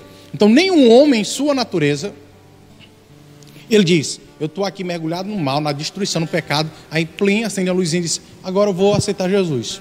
Primeiro ele precisa ser exposto à palavra, porque a Bíblia diz que a fé vem pelo ouvir, ouvir a palavra de Deus. Primeiro, Eu, eu sou um interruptor nato. Eu, eu gosto de pensar naquilo, em Ezequiel 37. Né? Eu acho que a gente até discutiu isso já várias vezes. Né? Um vale está um, tá os ossos secos ali, ou seja, incapaz de responder. Né? Está incapaz de responder. Ao, ao luz do, do olhar humano, você diria: não adianta pregar para um monte de osso desse. Mas aí o, o que é que Deus orienta? Expõe a palavra. E, E- aí Ezequiel, pam, a palavra. E aí as Lança coisas estão palavra. começando a tomar seu devido lugar. devido lugar. Mas ainda assim, o camarada não está vivo, né? Tá ali um, um corpo que está com as coisas no lugar. Falta o fôlego. Esse é o ponto. Eu vou me calar porque senão eu, eu, eu choro. E, e inte- interessante, é, diante de toda essa conjectura, que nós, nesses delitos, nós éramos inimigos de Deus. A Bíblia diz, Romanos 5,10, porque se nós, sendo inimigos, fomos reconciliados com Deus, opa, Mistério da reconciliação. nós fomos reconciliados com Deus pela morte de seu filho, muito mais estando já reconciliados, seremos salvos pela sua vida. Então, quando nós aceitamos esse sacrifício em nosso favor, ele troca o registro conosco, por isso que é mudar. É como se eu chegasse, Senhor, ouvi a palavra, fui alcançado com sua graça. O teu espírito me convence que eu sou pecador, que existe um juízo de Deus, que existe um pecado eu quero, eu quero isso na minha vida. Vou lá, ele pega a certidão negativa de débito que tinha no meu nome, joga na conta dele e me dá uma nova vida. Por isso que a Bíblia diz: nova criatura A- é. a As coisas velhas. Ele pega Eu- eu e acho- crava lá na cruz. Eu acho, É, eu acho interessante, numa, numa- são situações como essa, né, que, por exemplo, eu, eu acho que dentre nós quatro aqui, talvez eu seja o mais novo na fé espiritualmente, né, 16 anos como crente, mais ou menos, 15 anos. E eu digo para você que é um processo, você ser salvo, reconhecer e andar, ter os passos, né? Eu, eu gosto muito, às vezes, de, de, de falar em algumas situações de que são situações em que nós temos que começar a caminhar. É como se você imaginasse um bebê e aquele bebê ele não se inicia processo de fala, comida, é, discernimento sem ele estar vendo as outras pessoas fazerem, né? Então eu, olha, eu andei muito com Kennedy, né? No meu processo de iniciação da caminhada, é eu dei muito isso, com ele. Ele, explicar. ele me chamava, ele disse, rapaz, bora, bora ali num culto. Agora eu tô, tô Entendeu? entendendo. Agora é por isso. Eu tô que é um entendendo. O pastor, nosso pastor também, que sempre gostou muito de, de, de, de culto, de, de a parte missionária, ele ligava para mim e disse: Olha, já, bora ali num culto ali no, no- na zona rural, bora ali e tal. Então aquilo dali foi começando a compreender, a entender, né? Só que no meio de todo esse processo durante 15 anos, eu tive alguns deslizes. Mas, diferentemente do, do, daquele que, que, como o José citou aqui, o que, que acontece? Existem dois tipos de, de, de pessoas que estão dentro da igreja, né? Nessa situação. É aquele que está com, com condição de pecador e, e fala: Senhor, eu reconheço que pequei. Mas ele olha para o mundo e diz: Olha, aquele lugar não é o meu lugar. Eu não consigo estar lá. E ele reconhece que ele é um salvo em Cristo Jesus. Esse é o primeiro ponto. Agora existe o outro que ele, não, estou aqui na igreja hoje aqui, não, mas não, deixa eu ir ali no, fazer isso.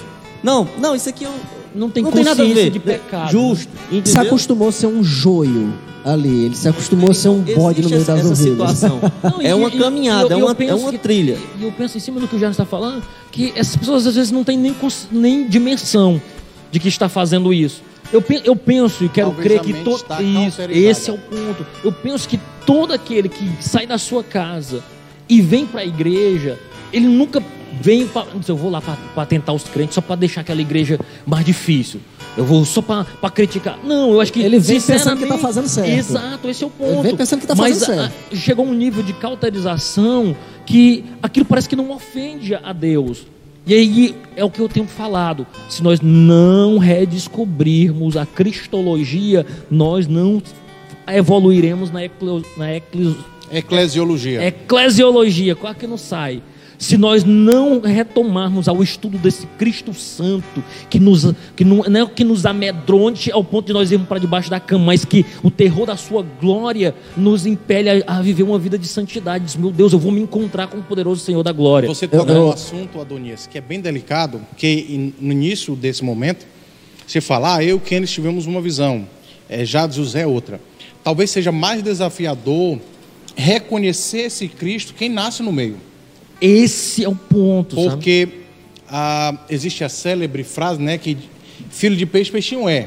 Mas de Deus não tem neto. Deus tem filhos. Filho de crente não é crentinho. Não é, é tá mais cretino do que crentinho. Se você for né? com essa onda aí então, de crentinho, filho de crente, filho de alguém que já fez sua confissão pública de fé, que já obedeceu a algumas ordenanças, esse filho de crente precisa ser conduzido ao Evangelho. Ele precisa aceitar Jesus como Senhor da vida e Salvador da alma. Ele também é pecador. É por... ele, ele foi exposto a um ciclo, a uma cosmovisão, onde ele observava o culto doméstico, idas rotineiras à igreja, o culto em sua casa, oração. Tornou-se uma tradição. É, a mãe. Tornou-se uma tradição. Testemunho, o pai. E quem não participava disso descobre Cristo fora do seu convívio, porque ele não, não observava aquilo. Então talvez seja mais desafiador para alguém que é criado nesse bojo, é criado nesse meio cristão, do que para aqueles que são criados fora. Porque para o que é criado fora, ele consegue rapidamente fazer a distinção. Opa, eu não era, agora eu sou. E para o que é o criado dentro? Ah, menino, eu vou para a igreja desde quando é menino. E nunca aceitou Não Jesus. mudou nada, quase. Não mudou nada. é muito delicado isso, é desafiador. É, é, um é, é aí onde, onde, no meu caso, eu, eu cheguei a um momento na minha vida que eu pedi é, ao Senhor em oração que se revelasse para mim que se revelasse, Senhor, eu quero conhecer, eu quero me aprofundar, eu quero conhecer os teus mistérios, eu quero que o Senhor se revele para mim. Mas já está revelado o mistério. Entendeu? Mas, não sabia na época. Mas é. Não, mas uma coisa, uma coisa é você é, quando conhecer. ele falou revelar, eu entendo que ele diz é sobre intimidade, né? Não, é, e uma é, é, coisa, uma coisa é você conhecer, você ler isso aqui, e outra coisa é você entender de fato, internalizar isso. Porque eu, eu creio num, num, num encontro com Deus de maneira diferente, não apenas com conhecimento do que eu estou lendo, algo teórico. Eu creio em algo que faz tu você queimar o coração. Tu gosta da, da, Eita, eu Eita, senti um arrepio aqui na minha espinha. Não, não eu creio que, que, os nossos irmãos que são pentecostais, os pentecas. Nós também somos, rapaz. Nós também somos, rapaz. Eu creio que os irmãos é, é, os irmãos sabem o que é isso. Vocês sabem o que é Vocês isso. Vocês sabem do que, que a gente está falando. Vocês sabem irmãos. o que é não apenas estar no, no, no, reunido numa igreja e cantando por cantar. É, é você estar reunidos por reunir. É você sentir algo que você não consegue explicar, mas você sabe que é a presença de Deus. Não, eu, eu, Isso quero- eu- é- eu digo assim, isso é muito comum, sabe em que, José? Ah. Em, em quem nasceu em lá cristão. Porque assim, a gente já tem a rotinazinha. ó, Eu não, me lembro qual foi a minha primeira revista da escola dominical, mas a vida inteira eu fui navegando nas classes tudinho, só pra você ter uma ideia. Entendeu? Então assim, você vai mudando e chega um momento, principalmente na juventude, você tem uma crise. Por quê? Eu não diria uma crise de, de, de, de fé, mas você fica tentado com aquilo que o Mais mundo um oferece. capítulo de confissões de É, Adonias. confissão. rapaz, eu lendo Augustinho, rapaz, que negócio interessante. Eu tava lendo junto com a, com a dona Kelly, irmã Kelly, missionária Kelly, que tá em casa aí, com certeza nos assistindo. E eu, eu, eu narrando pra ela, dona, irmã, missionária. Ele lembrou de alguma coisa aí, ó. foi exortado já várias vezes aqui, então exortação pra mim aqui, né? Mas assim, eu, eu teve um momento que eu tive algo sim- similar. Digo assim, rapaz, mas isso tudo faz sentido? Isso tudo é interessante pra mim? E assim, e claro que isso se reproduz, e aí é o perigo da experiência, mas talvez para o Ken se, se funcione de um outro modo. Para mim é ir às lágrimas. E aí quem melhor sintetizou isso, eu vou citar um reformado, embora seja pentecostal, foi Au- Augusto Nicodemos, quando ele disse que esteve na África do Sul. Não, eu- embora seja pentecostal, eu vou citar um reformado. É porque eu usei o, o trocadilho das palavras aqui. Ele estava na África do Sul fazendo o seu doutorado e ele começou a ler tanta coisa que era filosofia que ele disse que teve uma crise de fé. Até que um dia ele foi às lágrimas e disse: Meu Deus, será que eu não sou mais crente? Pegou a Bíblia dele e começou a ler. E aí ele usou a expressão que eu quero dizer assim: ele encontrou satisfação intelectual. Ou seja, aquilo, ele leu a escritura e aquilo fez sentido, não num arrepio, mas assim, isso me convence. Eu- Isso, isso aqui me convence e leva às lágrimas. É basicamente quando eu estou preparando o sermão que eu olho e digo, isso, pronto, isso faz sentido. Cara, é isso que é a revelação, sabe? E me leva às lágrimas. Eu digo, Talvez meu Deus, me dá graça. gente- Para que quando eu estiver pregando, e com isso eu encerro, eu consiga transmitir isso para o teu povo, Talvez para a tua igreja. consegue sintetizar como que o alvo sendo Cristo e eu não consigo chegar a nenhum destino se eu não souber o caminho. Exato. o conhecimento da Bíblia, né? Ou pessoas que piedosamente se proporam a interpretar, eles preparam uma estrada para que eu alcance isso. A decisão será minha. Se durante essa estrada eu continuo meditando naquilo que eu ouvi aqui para encontrar o Cristo da glória, ou se eu começo a olhar para as circunstâncias que estão à beira do caminho. Então, quando nós nos deixamos levar por essa filosofia moderna, por esse con- conhecimento puro, simples e nu, é como se nós deixássemos de olhar para este caminho e olhássemos para as laterais. Agora existem pessoas que não preparam nenhum tipo de caminho e aí ficam rodando em círculo pensando estar indo de encontro ao Senhor. São aqueles que menosprezam totalmente o conhecimento da Bíblia. Então nós encontramos sim a satisfação em Cristo Jesus e em Sua palavra. Eu lembro que quando eu estava fazendo a leitura lá do capítulo 4 dos, dos, dos irmãos da Galácia, Da Galácia. Perdão, não, não. Quando eu estava lendo do domingo passado, a plantação da igreja de Éfeso, eu confesso aos irmãos que. Polêmica, tem irmão aí que não Eu, concorda que eu confesso que quando eu estava lendo, que chegou naquela parte onde o, o Ourives, lá, o cara que trabalhava com prata, chama outros, e aquela galera começou a correr na rua, eu confesso que naquele momento ali eu consegui, literalmente, eu fechei aqui meus olhos e eu digo, meu Deus, eu vi a cena, eu consegui ver aquelas pessoas correndo, gritando, a grande deusa Diana dos Éfesos. Eu, eu consegui ver o apóstolo Paulo dizendo, eu quero ir, eu quero ir lá, porque eles estão no estádio lá, eu vou falar para quase 25 mil pessoas, e a grande... Não, não vai, não vai. Eu consegui ver aquilo. É nesse A sentido. ousadia, né? Então eu vou, vou muito mais além. Você tem sua experiência, sua experiência nunca deve estar acima da Bíblia. Exatamente. Não é porque o Adonias encontra a Deus lendo Bíblia e chorando, ou porque o Kenneth encontra a Deus Se arrupiando, ou o Jades encontra a Deus quando ele está lá três horas da manhã fazendo programação de internet, que isso vai ser lei, Uma regra. Uma regra. Não. A Bíblia está acima de qualquer tipo Exatamente. de experiência pessoal. É a, é a, é a caso também que nós- que julga a experiência. É o caso que nós poderíamos citar também aqui agora, o caso, por exemplo, que alguém pode se basear, por isso que é o caso, por exemplo, de, de- do ladrão ao lado da, de Jesus na cruz. Né? Não, não teve tempo para se pregar a palavra de Deus ali, fazer uma exposição bíblica. Ah, mas no caso dele, então alguém poderia. Não, mas assim como o ladrão da cruz aceitou Jesus ali naquele momento, tal, também isso pode acontecer comigo, sendo Isso- que você tem uma chance que ele não teve. Não, isso é válido se você Né? estiver na seguinte situação, ao lado de Jesus crucificado também. Ô, Aí você pode. Literalmente, Não. não, não é só espiritual. Não, eu digo assim, E te- pra, pra essa justificativa aí valer, diz assim, não, ó, como ladrão da cruz, eu posso ser salvo do mesmo jeito. Sim, se você estiver do lado de Jesus Cristo, crucificado do mesmo jeitinho dele. E ainda aí- corre o risco de você fazer igual que estava outro. do outro lado. né? E não, e não for o outro, aí vale certinho pra você. É, deixa, eu, deixa eu seguir aqui. Cinco.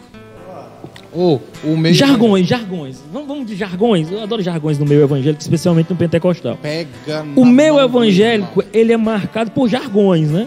E frases de efeito.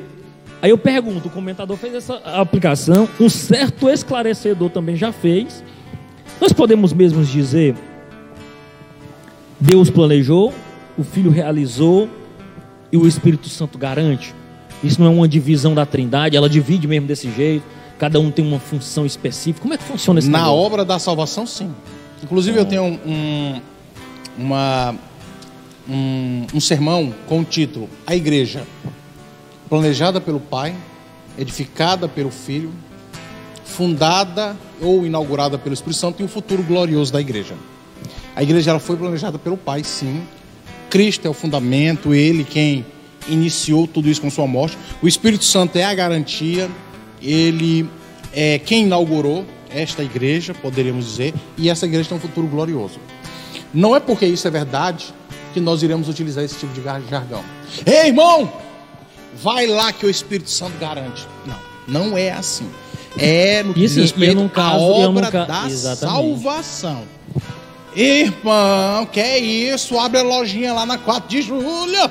Deus garante. Gente Mas tem como, irmão? cuidado. Tá tudo fechado.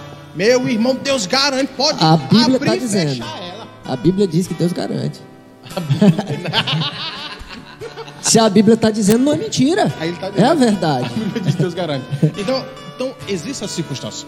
Pastor Ciro Santos e Bordo, erros que os pregadores devem evitar, um e dois, ele, eu só li um. ele pontua muito isso. Ah, alguns críticos do pastor Ciro, que é escritor da Casa Publicadora da Assembleia de Deus, diz que ele é muito é, seco, muito en- enrijecido. Talvez seja um extremo, não entro no detalhe, nunca fiz uma, uma pesquisa abrangente da obra dele. Mas ele pontuou algumas coisas que não são necessárias. Ei, tem crente que quando está pregando, meus queridos irmãos, olha, porque aqui, ei, glória a Deus, o Espírito Santo de Deus, ele vai fazer algo aqui, aleluia. Eu quero te dizer que João 3 vezes Deus te ama. Lê a palavra em cinco minutos e o resto é tudo. E aí, assim, cada duas, três frases ele fala aleluia. Três frases fala glória a Deus. Duas frases aleluia. E aí, como não há graça o suficiente no que diz respeito ao conhecimento da Bíblia, exposição da Bíblia, ele começa a se encher de subterfúgios para tentar provocar o povo. Levanta aí da cadeira, dá uma sacodezinha, cutuca o irmão do lado. Não estou dizendo que você nunca pode usar isso. Pode, uma vez ou outra. Eu sou professor. Já usou. Não. Eu sou Deus professor, eu sou professor eh, de ensino superior. Vez por outro, eu ministro aí palestra por um lugar, por um lado e por outro.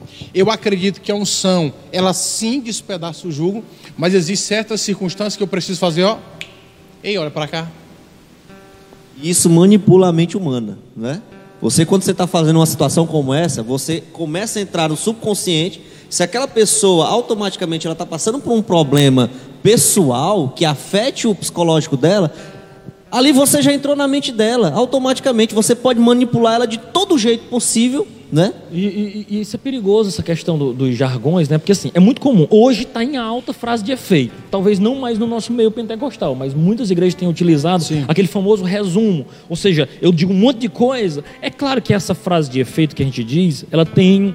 É o que a gente chamaria anteriormente de síntese.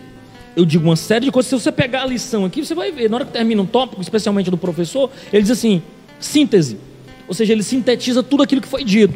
Então, talvez quem sabe de tudo aquilo que a gente está dizendo aqui, essa frase se aplicaria, mas nós estamos falando especificamente da salvação. Então, vem- vem no, no tocante à salvação, nós temos o quê? Deus planejou, o Filho realizou e o Espírito Santo garante. A salvação. Isso, quando eu abro isso para uma série de outras coisas, Não. né? Para o dia a dia, para esse encorajamento desta fé, às vezes, ah, a fé mesmo, olha, eu vou agir por fé. Rompa inclusive- em fé. então, é, é exatamente, né? Não, não deixe que ninguém. Te... Então, assim, isso é muito perigoso. Então, e aí eu tenho mais alguma um- uma outra coisa também que é comum, já que a gente está na. Cuidado que se você ligar na terra, vai ser ligado no céu. Olha, isso. Ou assim, então você é a melhor versão de você mesmo. Não, e aquela favorita é aquela que diz assim: o melhor de Deus ainda está por vir. Aí de que heresia? Porque, É, porque o melhor de Deus já veio. que é foi que- Jesus. Uma vez, eu, uma vez eu vendo uma, Então, uma assim, se você a, a abre célebre... isso, você vai experimentar um outro momento de vida, mas não- você precisa definir isso bem, porque não é o, me- o melhor de Deus em que sentido, né? Não é o melhor de Deus para a tua vida. E- Que Quem antes sabe você espiritual, você desgraça estava numa e situação e, você está noutra. Mas o melhor de Deus limpo e seco já veio, não virá nada melhor do que o próprio seu, que o seu filho. né? Se a pessoa está querendo usar é, é, o versículo para falar de algo que ele acredita que virá como uma forma de, de estar bem, crendo na bênção e tal, futura, tudo exato. bem. Mas é importante entender que esta mensagem bíblica, se você for analisar ela no seu contexto, o que, que de fato expor ela para entender o que de fato ela quer dizer, aí você vai ter que entender da maneira correta e não da maneira que você pensa que é e que usualmente se tem falado, né? Certo? Eu vou entrar no próximo tópico ainda de jargões. Como é que tá nas redes sociais aí? Lombardi. É, Tem mais alguém nós aí? já Alguém? estamos aqui em uma hora e dez minutos de live, né? Os irmãos continuam adentrando esta live. Irmão Adevilson, um abraço. Irmão Glauber, o nosso presbítero Gilberto Cordeiro, né? E, É, referência. E- Mestre, nos ajude com seu conhecimento. e ele confirma aqui, né? Zé Carvalho é homem de peso, né? Irmão Não, Glauber está nos ninguém diz- acompanhando. Rapaz, a gente olha pro José e já percebe que ele é um homem extremamente Eu não pesado. sei o Pois que é, é eu não isso, sei por que é é. isso. É, Eu não preciso nem ouvir ele para saber que ele tá pesado. Irmã, irmã Irmão, Jaqueline eita, Santos. o pastor Nil agora acabou de entrar aqui na live. Nil, um abraço. Obrigado por nos considerar, rapaz. Irmã Jaqueline traz uma sugestão, né? Roda dos Esclarecedores, dos Esclarecedores pode ser um programa de sábado. Né? Irmã Giselma, muito bem, Kennedy e Adonis. Giselma é, é- é- é minha tia, né? Lá em Amarante, no Maranhão. Isso, lá na Né? Roma Tesma Esposa do, do meu tio, irmão da minha mãe. Abraço aí também. Ari. Diácono Ari abraço aí Macedo. também pro abraço. Diácono Não, Ari Souza. que nos acompanha. né? Francisco Viana, que está dando sua pastor participação Viana, aqui é isso? também. Pastor Iraciel Fernandes foi o Isso. meu primeiro pastor, quero fazer menção dele aqui. Um homem que me ensinou os rudimentos da fé. Eu, Ah, com nove anos de idade, pastor Iraciel, que é pedagogo, psicanalista, Senti até ciúme. publicado. Pastor Iraciel, um beijo no coração, Deus sabe o quanto eu amo você. É um, é um pastor batista que ao mesmo tempo é tradicional e pentecostal. Ele pastoreia duas igrejas, uma tradicional e uma pentecostal, tá bom? Eita Só glória. deixando aqui a deixa pra você. Ele é super saiyajin nível 2. Ora, Eu não. já- eu já- Pastor Nil Almeida, amo vocês, povo lindo do céu. Um abraço, Opa! pastor Nil. Um cheiro, pastor Nil. Deus Nil. Pastor abençoe. Nil, o senhor nos constrange com em considerar assistir nós aqui que estamos ainda caminhando, engatinhamos. O senhor é um, ainda quer- um homem de Deus. Deus Lu- abençoe. Lucas Chaves, é? né? Pro Um Lucas. Chaves, lá, está nos acompanhando lá diretamente do Rio de Janeiro. Viu? Olha aí, Atividade. Rio de Janeiro. É. Rapaz, o... Elvio, Elvio Dias entrou agora também. Fala, Elvio. Elvio tá atrasado, Elvio, hein? Fala não, rapaz. Ó, O que que acontece? Deixa eu ir aqui para mais um jargão. Esse polêmico. Rapaz. O José chega, respirou, vai tomar um gole de água. A gente já está caminhando aí já para a fase final. É comum diversos pregadores abusarem das línguas originais. Isso não é raro, né? Espiritualizarem os termos e até acaba que eu até usei, né? Até enganam alguns um, incautos, né? Aqueles que eh, não têm tanto conhecimento porque eles- Ingênuos. Eles, é, É expressão pesada, os ingênuos, né? Pra incauto. No entanto, existe mesmo a distinção entre tempo dos homens, que seria representado pelo Cronos, e o tempo de Deus, representado pelo Kairos. Porque assim, eu não, me, eu não acredito que eu já tenha pregado sobre isso, fazendo essa distinção. Mas eu poderia ter pregado sem, sem dor na consciência algum tempo atrás. Porque às vezes a gente recorre de tanto ouvir falar, porque assim, aqui eu acho que eu pelo menos não sei grego. Os meninos talvez tenham uma introdução ao grego aí, eu não, não sei como é que é. Mas o fato é que a gente acaba confiando muito naquilo que é, dito, que é dito do grego, né? Então assim, ó, a língua original, o grego diz isso.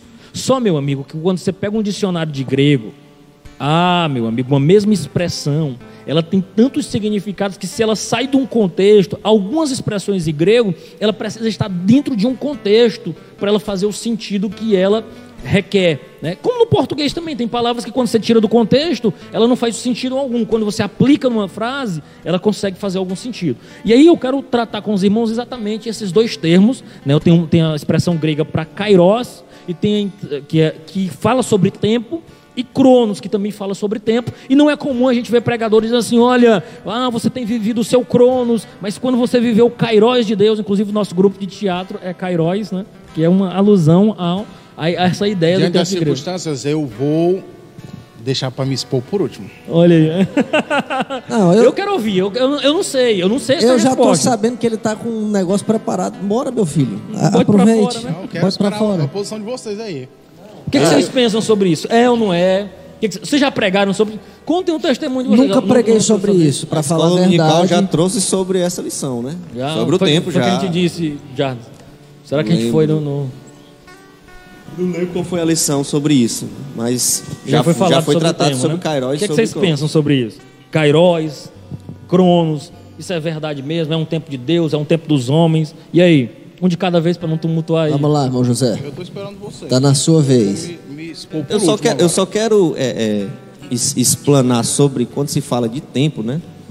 É, quando você fala em linha temporal, atemporal, é, nós sabemos à luz da Bíblia que o tempo, é, esse tempo que nós vivemos, não é um tempo cronologicamente citado é, sobre é, a parte espiritual, né? Quando eu digo parte espiritual, me refiro a Deus, né?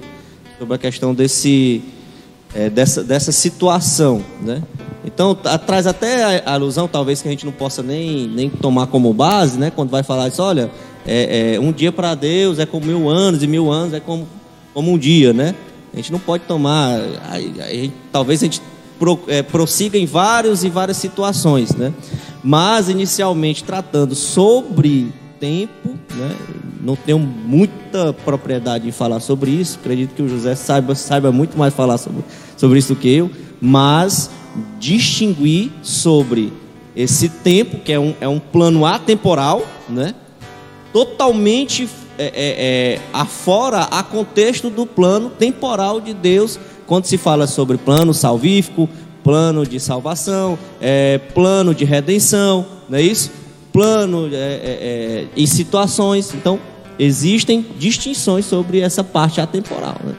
Você sabe que o Cronos ele é da mitologia grega, Sim. né? Cronos, se não me equivoco, ele era o pai de, de Zeus, Hades e acho que Pos- Poseidon. Poseidon, uhum. Poseidon. Eu, eu faz tempo que eu não leio sobre isso, mas ele, o Cronos, ele chega. Ele tá assistindo e ele só mata- nórdicos. Ele, ele mata, Só nórdicos. Ele mata, mata muitos dos seus filhos e Odin. deixa escapar esse três aí, porque ele erra a ideia do Cronos ali. Então, a ideia do Cronos fala sobre cronologia. Então, talvez seja a distinção mais fácil que a gente tenha. Mas ao mesmo tempo você vai encontrar alguns relatos bíblicos e essas não são as duas únicas palavras para tempo. Você tem várias Porque outras palavras, Nesse né? caso que o Jades coloca, mil dias, ele utiliza uma palavra grega para eternidade, não Ex- tempo. Exatamente. Aí tem essa distinção claramente. E aí de repente aparece algumas expressões como kairos. Um comentador da lição, o, o- o E eu concordo com o comentador Ele coloca assim, o cronos traz uma ideia de cronologia, mas kairos se refere a um tempo divino previamente determinado para que as coisas estejam sob o domínio de Cristo, né? Então, se ele faz, coloca em, em cima desse contexto. Mas é, é só isso, essas palavras. é, é, os irmãos aqui estão se omitindo, eu vou ter que, vou ter que entrar. Né? Mas José. ex- existe. e O José, eu já conheço a posição dele, mas eu quero abrir aqui, talvez, para a gente conseguir distinguir duas posições. Você vai encontrar alguns comentadores, né? eu até compartilhei alguns textos com o José, que, como eu lhes disse, nós não somos profundos em grego, mas eles colocam esses dois termos como intercambiáveis, ou seja, eles poderiam ser usados de dois modos. Se isso for verdade, se isso proceder, de modo que eu poderia aplicar Kairos e Cronos como sinônimos sem perda de prejuízo. De modo que, se isso for verdade, quem faz uso dessa pregação dizendo, olha, é porque você tem vivido o seu Cronos, vivo Kairos, não faz o menor sentido. Né? Só que a gente percebe também que esses termos têm um outro carrego de significado. E aí é isso que a gente está tentando desmistificar e tratar aqui. Aí o José vai entrar para explicar a exposição dele, e aí eu, eu finalizo colocando aquilo pra- que eu penso. Só para vocês terem ideia, até comentou, não é comentário não, só para perguntar. Só para vocês terem uma ideia, ah, eu quero iniciar falando sobre originais. Eu não falei que tem alguns pregadores que usam originais? Todo original é carregado não somente do seu significado semântico, o que, que aquilo brutalmente significa, mas de um significado cultural e filosófico. Um exemplo, há idos anos atrás, séculos atrás, quem era um homem, e era um homem muito delicado, era um homem que gostava de se vestir, era um homem polido, alguns ludovicenses, ou seja, pessoas que moravam em São Luís do Maranhão, diziam, fulano de tal é sensível tal qual a lira. Fulano de tal, ah, tu viu o fulano de tal, que homem sensível, ele é sensível tal qual a lira. Isso foi passando pelos tempos e com a lira passou a traduzir uma pessoa que era sensível, um homem delicado. O que, que tem a ver com a lira com tal qual a lira? Tá, primeira circunstâncias. Dois, na filosofia... Tu, tu tá pondo isso para dizer que as palavras elas sofrem uma transformação É, é. ao longo do, ao longo do Ela tempo. não Até é por, somente o seu significado ali bruto semântico real. Ah, é, isso aqui é isso. É, é ta- tal qual, só para ilustrar junto Sim. com você, é aquela. Eu não vou usar a expressão aqui porque. é, Não, eu- Não, eu, desisto, deixa. eu desisto da É, expressão. pronto. porque a expressão. Mas é. é- é- Outra tem- tem uma- circunstância é no hebraico a palavra shalom, que nós secamente traduzimos por paz. E quando você fala de paz no dicionário, você vai ver que é um momento de tranquilidade ou ausência de guerra, ausência de turbulência. Mas essa paz, shalom, a palavra shalom, é a paz que te completa, que mesmo você diante de circunstâncias difíceis, você tem essa paz. Paz decorrente da graça. Pronto, shalom. Eu nem digo tanto graça porque falo mesmo do termo hebraico do Antigo Testamento. Quando o, o, o judeu falava shalom, ele falava em plenitude em Deus, essa paz, essa segurança no Deus, no Senhor dos Exércitos. Quando nós vamos agora aqui para Cronos e Kairos, existe uma conjuntura filosófica. O termo mesmo é, Kairos é uma palavra que significa momento oportuno. É diferente de Cronos, que fala sobre sequenciamento. Nós poderíamos é, é, dizer, como por exemplo, hoje estamos aqui, o irmão Kennedy ele é empresário, e o dia tem 24 horas. Hoje nós estamos aqui já chegando às 11 horas, não sei. E aí o irmão Kennedy sai todo mundo. Quando ele chega em determinado local, ele encontra alguém que ele dificilmente julgaria encontrar. Ele diz, pô, Kennedy, e esse negócio de pandemia e tal, quando finalizar, eu quero uma encomenda de 32 mil peças. Aí o Kennedy cai pra trás, é louco, mano! 32 mil peças, que é do trabalho que o irmão Kennedy realiza. Isso aconteceu em determinado momento do dia, mas isso foi um momento oportuno para ele celebrar negócio. Isso foi um Kairos. A galera da alta performance, do coach, a galera do seja você a melhor versão de você mesmo, eles fazem essa distinção baseada nesse entendimento da palavra grego, grega, que é Kairos, onde ele coloca que o Cronos é o nosso dia, horas, minutos, e eu poderia levar essa discussão a um âmbito até físico, quando Albert Einstein fala sobre a relatividade do tempo. Quando Einstein fala sobre a relatividade do tempo, ele está falando nada mais nada menos do que esses termos de comparação. Eu observei nas redes sociais, e só finalizando aqui, ó, na filosofia e na mitologia, Kairos tem o mesmo sentido de Aevum, que significa eternidade. Então, não é pegar, como eu vi, como a Dona mandou uma imagenzinha para mim, colocando o texto de Gálatas 4 e 4 e Efésios 1 e 10 e dizer que plenitude dos termos utilizados nos dois, um utiliza Cronos e outro utiliza Kairos, e eu vou invocar aqui nada mais nada menos do que Champlin. Champlin, em seu dicionário Filosofia, Bíblia e Teologia, ele dá distinção para Kairos, como tempo oportuno, e no seu comentário ele é enfático em dizer a seguinte coisa: as palavras plenitude do tempo não indicam o período de cumprimento de todas as demais eras, conforme se lê em Efésios 1 e 10. Então, quando você pega lá o comentário do Champlin, uma autoridade no meio evangélico, nacional e mundial, ele vai dizer: Gálatas 4 e 4 não tem o mesmo peso que Efésios 1 e 10. Ele, em seu livro, São, diz. são, são expressões diferentes. Pronto, pastor Hernandes Dias Lopes, ele vai também dar essa distinção em que o momento exato e determinado por Deus ou por Cristo, ele dá o exemplo de Cristo, em agir é o kairos. E por último, eu concordo com o autor da lição bíblica quando ele diz: a palavra grega empregada para tempo não é cronos, com a ideia de cronologia, mas kairos, que é o tempo divino previamente determinado para quando todas as coisas estão estarão sob o domínio de Cristo. Agora vamos lá. Estou falando de cronos e kairos. Eu não posso utilizar isso porque é, é algo que não tem outras, é, não há muita clareza em suas colocações de eu pegar aqui o microfone e dizer: Olha, viva o Kairos de Deus. Tu está vivendo o Cronos. Quero dizer aos irmãos que, independentemente de diferenciação, Deus é Senhor do tempo. Eu poderia até dizer, não sei se eu estou certo em dizer que Deus é atemporal. Deus não está preso ao tempo. Agora, quando esses eruditos, tanto o pastor Douglas Baptista, acadêmico como ele é, pastor Hernandes Lopes, o comentarista Champlin, eles chegam a dizer que existe diferença entre Cronos e Kairos, eu digo sim, existe diferença. Agora, se eu posso utilizar e dizer, para de viver o Cronos, viva o Kairos, eu forço, porque eu estou fazendo com que a pessoa entenda que ela nunca viveu o propósito de Deus. Porque quando o autor diz para que todas as coisas estarão sob o domínio de Cristo, hoje eu vivo o Cronos e o Kairos de Deus. Por quê? Porque a minha vida está sob o domínio de Cristo. E aí nós vamos para as dispensações, a lei e Exato, tal, é meio mundo de coisa. Só que hoje nós estamos vivendo este momento. Se o irmão Kenny saiu aqui e encontrou esta oportunidade, foi o momento, o, aí eu falo de uma visão filosófica, foi o momento oportuno dele celebrar o negócio.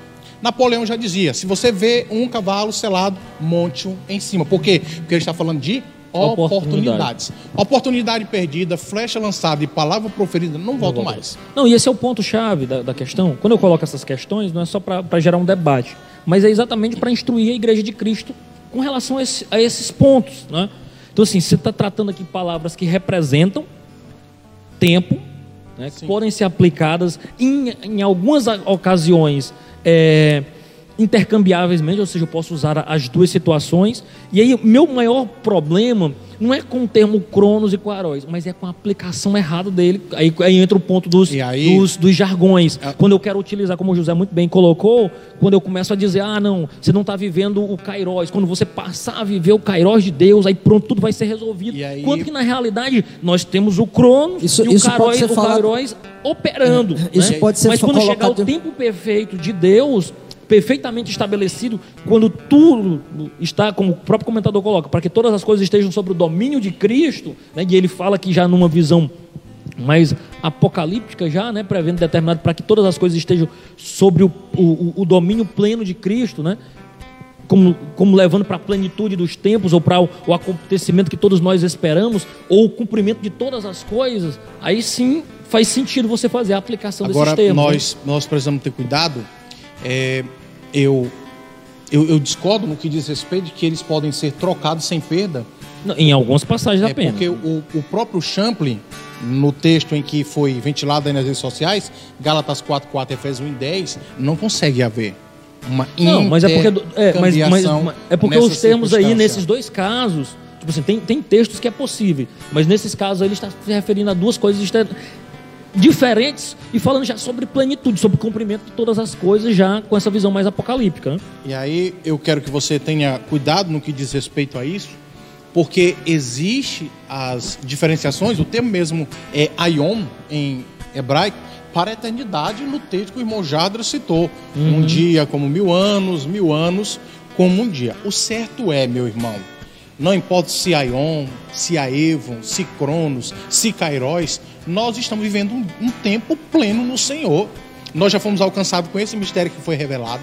Nós já fomos alcançados pela plenitude dos tempos, seja essa plenitude um momento histórico, seja essa plenitude o cumprimento de todo o propósito divino da salvação de Deus. Nós estamos vivendo esse propósito em Cristo. Nós somos alcançados com essa graça. Esses termos é para que você possa um dia estar no local e alguém diz assim: Ah, viva o Kairos. Eu disse: Opa, para aí, eu estou vivendo já. Eu estou vivendo.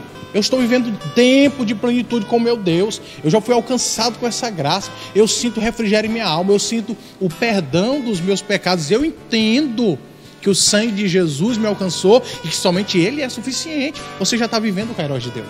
Ou seja, pode ser pregado a, a mesma coisa usando palavras diferentes, outras palavras, biblicamente, para você se embasar biblicamente. Traga outro termo, não fique usando o jargão, que é o que está aqui E esse em jargão questão. é mais empregado pela galera neopentecostal. Pois é. Para espiritualizar, mistificar. Olha, o Kairos de Deus vai chegar. Kairos de Deus. E faz aquela toda e não contribui. Mais confunde do que contribui. E- exatamente. E só, eu acho, que, eu acho que é basicamente isso, a gente esgota tudo isso, né? O- a a ideia do comentador ao analisar Efésios 1 e 10 é essa dispensação da plenitude dos tempos como algo futuro quando, quando o nosso encontro com Cristo, né? E acho que a gente pode fechar essa parte e seguir, e seguir para extensão da promessa, né? Que é já, já uma das últimas perguntas, né? Qual a extensão da promessa de Deus? Temos segurança da salvação? Isso é um tema um tanto polêmico, né? Sobre segurança da salvação, uma vez salvo, salvo para sempre. E aí, eu aproveito até junto as duas questões, eu acho que a gente, para a gente já caminhar para o fim, é, temos um selo e um penhor, é, que são empregados nesse termo, né? Esses termos, né? Termos como selo e penhor são empregados. O que isso significa, né? É, é uma confirmação da, da salvação, é uma segurança da salvação. O que, que isso significa? Eu acho que essas perguntas dá para a gente juntar e tentar uma resposta conjunta a partir delas, né? extensão, A extensão da promessa do Senhor ela é plena, perfeita e total. Com certeza, com certeza.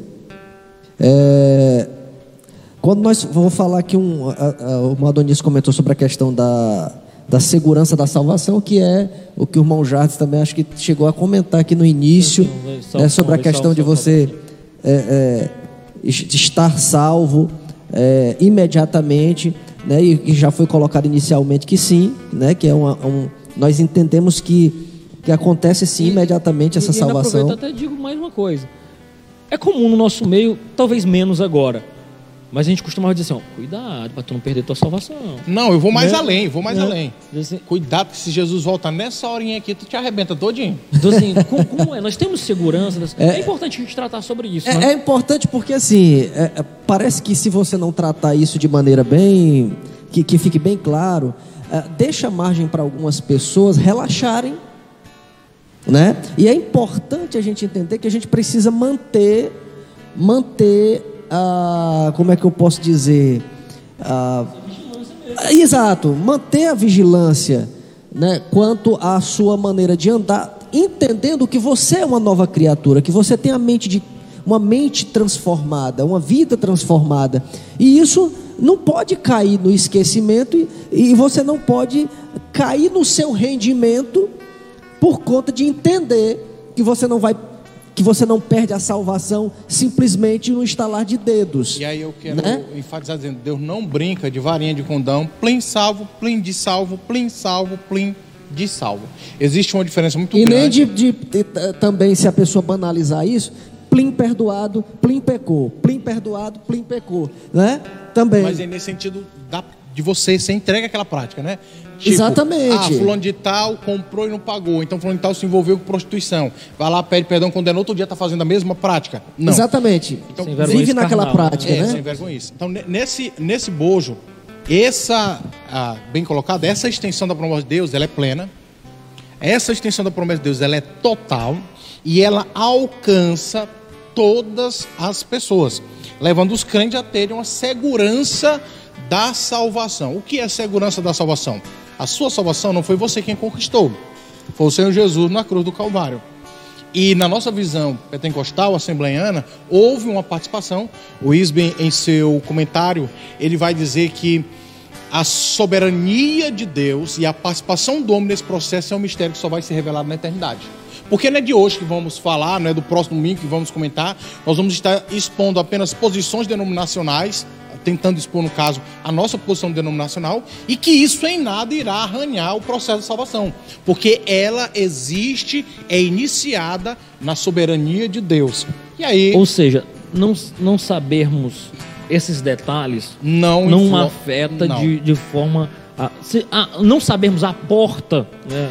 Tipo assim, no sentido específico da salvação, tipo, é, se, é de- se é desse modo ou se é daquele outro, não afeta a nossa salvação no aspecto final. Mas é, isso a gente E aí eu discute. quero, eu quero dizer aos irmãos No- no- que o pecado, quando ele é encarado como acidente, ah, eu estava andando aqui, poxa, não vigiei, me zanguei, chamei alguém de nome. Ah, não vigiei, zanguei, quebrei uma coisa na minha casa. Ah, não vigiei, zanguei, não quero mais ver fulano de tal, não. Você precisa ter cuidado, porque quando isso acontece, você realmente pecou, pecou, mas você não está entregue àquela prática do pecado. Se Porque, arrependeu. é, se fosse assim, dar só exemplos, tá? Exemplos. O apóstolo Paulo, quando ele rejeitou lá uns camaradas de andar com ele, eu não quero mais fulano, não, rapaz, não quero, não quero, eu não quero. Ele estava altamente zangado. Estava altamente zangado. Se Jesus tivesse voltado ali, aí, o Irado. apóstolo Paulo tinha ficado? O apóstolo Paulo tinha ficado? Quando Pedro nega Jesus três, três vezes, exemplo, exemplo. Se Jesus tivesse voltado, ele, ele, ele tinha ficado no arrebatamento? Então tenhamos cuidado. Apesar dele Ganhar, não ter ido ainda, mas se ele voltasse, né? ganhar esta salvação é uma obra entendi. soberana da graça de Deus revelada em Cristo Jesus. E quando o apóstolo nos move a dizer esta segurança da salvação, é que eu lhe digo uma coisa: hoje, em Cristo Jesus, eu sou salvo. E era Claro. até duas E não é, pelo palavrinhas. no- e não é nossos méritos, né? Não, até duas palavrinhas é, que rondavam muito o meio evangélico assembleiano, década de 90. Com certeza. Era. Você é crente? Sim, graças a Deus. Esse, rapaz, que negócio é esse que, que você disse que vocês já estão salvos? Não, não é que eu estou salvo. Eu tenho segurança da minha salvação. Porque Cristo já pagou o preço lá no Calvário. E agora eu estou nele, ele em mim. Eu caminho nesta trajetória para alcançar o prêmio da minha soberana vocação. É, é interessante, assim, a, a gente frisar que, assim, a palavra de Deus, ela, ela declara é, é, essa nossa salvação, né? Quando a gente vai para João 3,36, diz assim, por isso quem crê no Filho tem a vida eterna. Né? Jesus não disse, talvez tenha a vida eterna quem crê no Filho. Ou seja, se você crê no Filho, você tem a vida eterna, né? É, também João 10, 28 e 29 diz assim: ó, Eu lhes dou a vida eterna, jamais perecerão, e ninguém as arrebatará da minha mão. Nem Satanás pode nos tirar das mãos do Senhor, né? Segundo essa referência bíblica. Quando nós vamos para a 1 de João 5 e 13, diz: Estas coisas vos escrevi a fim de saberdes que tendes a vida eterna, né? A vós outros que credes em o nome do Filho de Deus. Então não é talvez tenhais a, a- vida eterna, É né? segurança. E sim, você pode saber que tem a vida eterna. É a Tenha segurança. segurança disso, né? E aí nós vamos mais à frente, Isso, é- isso é lindo, isso é, isso é né? profundo. Ou seja, isso aí a Bíblia ela está declarando a nossa salvação. Então, por causa disso, você não, não precisa ter dúvida. Outra coisa é que, que nos garante isso, a perfeição da obra de Cristo. Ela assegura a nossa salvação, né? Quando Cristo morreu na cruz, ele pagou a penalidade de todo o nosso pecado. A sua obra na cruz foi perfeita e completa. Ó, Isaías 53 e- e 6 diz: Todos nós andávamos desgarrados como ovelhas, cada um se desviava pelo caminho, mas o Senhor fez cair sobre ele a iniquidade de todos nós. Olha o sacrifício perfeito, né? Romanos 5,10 afirma: Porque se nós, quando inimigos, fomos reconciliados com Deus mediante a morte do seu filho, muito mais, estando já reconciliados, seremos salvos pela sua vida. Né? Seja, Então isso não veja, é segurança. E ainda tem mais um detalhe. E o que é que garante essa herança quando a gente falou? O que, que significa esses selos e penhor? É, a- a- o símbolo selo e penhor tem o mesmo propósito. Selo e penhor. Mas eu quero selo marcar, né? Identificar. É. Agora, penhor é que é interessante. É, a quem- quem- palavra penhor é que nos traz. Hoje a gente tem uma noção jurídica, é, ah, o bem será empenhorado como garantia. Mas quando nós vamos identificar, naquela época, né, quando a gente chega lá, penhor é uma palavra extraordinária. Eu poderia, fenomenal. É uma palavra Ah, linda. Galáctica. Oh. Galáctica. Gato galáctico. É, é, é, Top das galáxias. é, é, penhor é uma top. palavra top das galáxias. Ó, no tempo Um de abraço, Paulo, irmão Jane, significava- tava Jane assistindo. Jess, é o- é o- Jane é o autor você- do- você é dono desse, desse, É o desse autor jargão. do aí. top das galáxias, irmão Jane Jess, viu? Abraço. Vai estar pregando hoje, culto de missões, irmão Jânio. Está aqui mais tarde, culto de missões, irmão. 18h30 lá. No tempo do apóstolo Paulo, essa palavrinha penhor significava uma entrada paga para garantir a compra final do bem ou da propriedade. E aí eu quero dizer, entre aspas, que o Espírito Santo é a nossa primeira parcela. Exatamente. Primeira parcela já garantida. Então, já, já comprou, pronto, tá pago, garantido. Quem é que garante? O irmão Zé Carvalho orando, jejuando, lendo Bíblia, cantando, congregando, pregando, evangelizando. O Espírito Santo. Porque ele que neste processo me convencerá de todos os meus erros, de que existe uma justiça, de que existe um juízo e que eu sou pecador. É ele que, quando eu estiver em circunstâncias que nem mesmo vou saber orar, ele vai interceder por mim com gemidos inexprimíveis. Quando ele diz a primeira parcela foi paga pelo Espírito Santo, ele está querendo dizer exatamente o quê? Como? A primeira parcela. De que ele, ele pagou a primeira parcela para a nossa ida para a eternidade. Nós ainda temos um processo a ser desenvolvido. Exatamente. Era isso que eu queria, que eu queria Então, assim, ouvir. ele é a garantia de que nós somos selados, que temos sim. Agora existe É um porque aí processo. não exime a gente da nossa É, responsabilidade, de eu né? reconhecer que eu sou pecador, de quando Sim, eu não sim, souber orar ele, interceder por mim com gemidos inexprimíveis, de quando eu entender que o Espírito Santo é o meu amigo fiel, o meu companheiro, é quem vai dizer: José, não é isso que Deus quer para ti, porque eu consigo mergulhar nas profundezas de Deus, sei o que Deus pensa sobre ti, sei o que Deus quer para ti. Então, cria vergonha, José. Não, Te é- endireita no é. caminho. E, e- e é ousado falar que sem ele nós não reconheceríamos as nossas falhas. É isso? Isso, não, Não, não, não e, e assim, o que eu acho lindo também Não é a tem. declaração de Paulo diz assim: um tesouro num vaso de barro. Né? É como pronto. se você pegasse, sabe o que? Olha, olha como essa garantia é, é potente. É como se você pegasse o seu bem mais precioso, digamos que você tivesse um diamante. E você não fosse colocar isso num cofre num banco. Você botasse num jarrozinho ali na sua sala, você pode depositar. né? A fragilidade do bem dentro, e aí eu quero externar, não é nem sobre o ataque de ladrões, né? porque não, não, não é algo possível, mas assim, é algo tão precioso num local tão simples, né? Que alguém diz assim, pô, tu é maluco, tu vai botar isso aí, é tão precioso. E as Isso pessoas de fora não dão valor. e- então assim, você não, não, não compreende esse, esse aspecto. Um, um- um exemplo claro, eu fui buscar um mel, dois litros de mel no cocão, que esses dois litros de mel, 250 reais. 125 um litro, um cocão dois litros. E eu amarrei com muita liga na garupa da moto, e andando por estradas de e pô. Quando chegou na entrada aqui de Piripiri, muito lugar mesmo um, que eu passei. Costela de boi, chamada. né? Buraco, costela de boi. O litro caiu. Só que ele estava enrolado em duas sacolas reavéia, meio que rasgada. E caiu, ficou lá, e eu fui em um supermercado aqui da cidade, ver se tinha um item. Quando eu voltei, não estava na garupa. Aí eu, ei, você viu quem foi que pegou ali, um litro que estava ali? Ei, você viu? Não, não, ninguém pegou nada não. Aí eu, rapaz, deixa eu voltar. Quando eu voltei, irmãos, Tava lá na beira, na rua, na rua, com várias pessoas transitando, tava lá a sacolinha real, toda rasgada. Quem é que quer Fê, isso quem que é isso? Quem é que quer? Fazendo analogia, quem é que, que quis a nós? Quem foi que quis colocar algo tão precioso dentro de nós? Aquele que nos amou de uma forma incomparável, nos amou de uma De tal qualquer maneira. É, isso é, é maravilhoso. E aí eu quero caminhar para o fim, meus irmãos. Eu, só, eu Toca- Ah, gostaria, você de citar, mais- eu gostaria de citar só que um, um- ainda um versículo aqui em relação à, à salvação, né? O Espírito Santo como nosso penhor. Romanos 8,16 diz assim: O próprio Espírito testifica com o nosso espírito que somos filhos de Deus. Eita glória! Você vê, o Espírito Santo nos dá essa certeza, porque ele, ele testifica com o nosso espírito a ponto né, de nós sentirmos Essa essa, filiação, né, essa filiação, essa garantia, não, eu sou um salvo na pessoa de Jesus, porque o Espírito Santo testifica com o nosso espírito, nos dando essa certeza, né? Glória, Então, glória a Deus. é, o Espírito Santo confirma a decisão no nosso coração, porque conversão é obra do Espírito Santo de Deus. Eu, eu vou voltar só essa perguntinha aqui sobre Eita. santidade e vida irrepreensível, né? Porque nesse mesmo texto nós vamos discutir ele a fundo. Você que nos assiste, nós já Tá estamos caminhando para o fim. onde essa pergunta? Da- É de número 3. Eu voltei, voltei, tu mudou a ordem.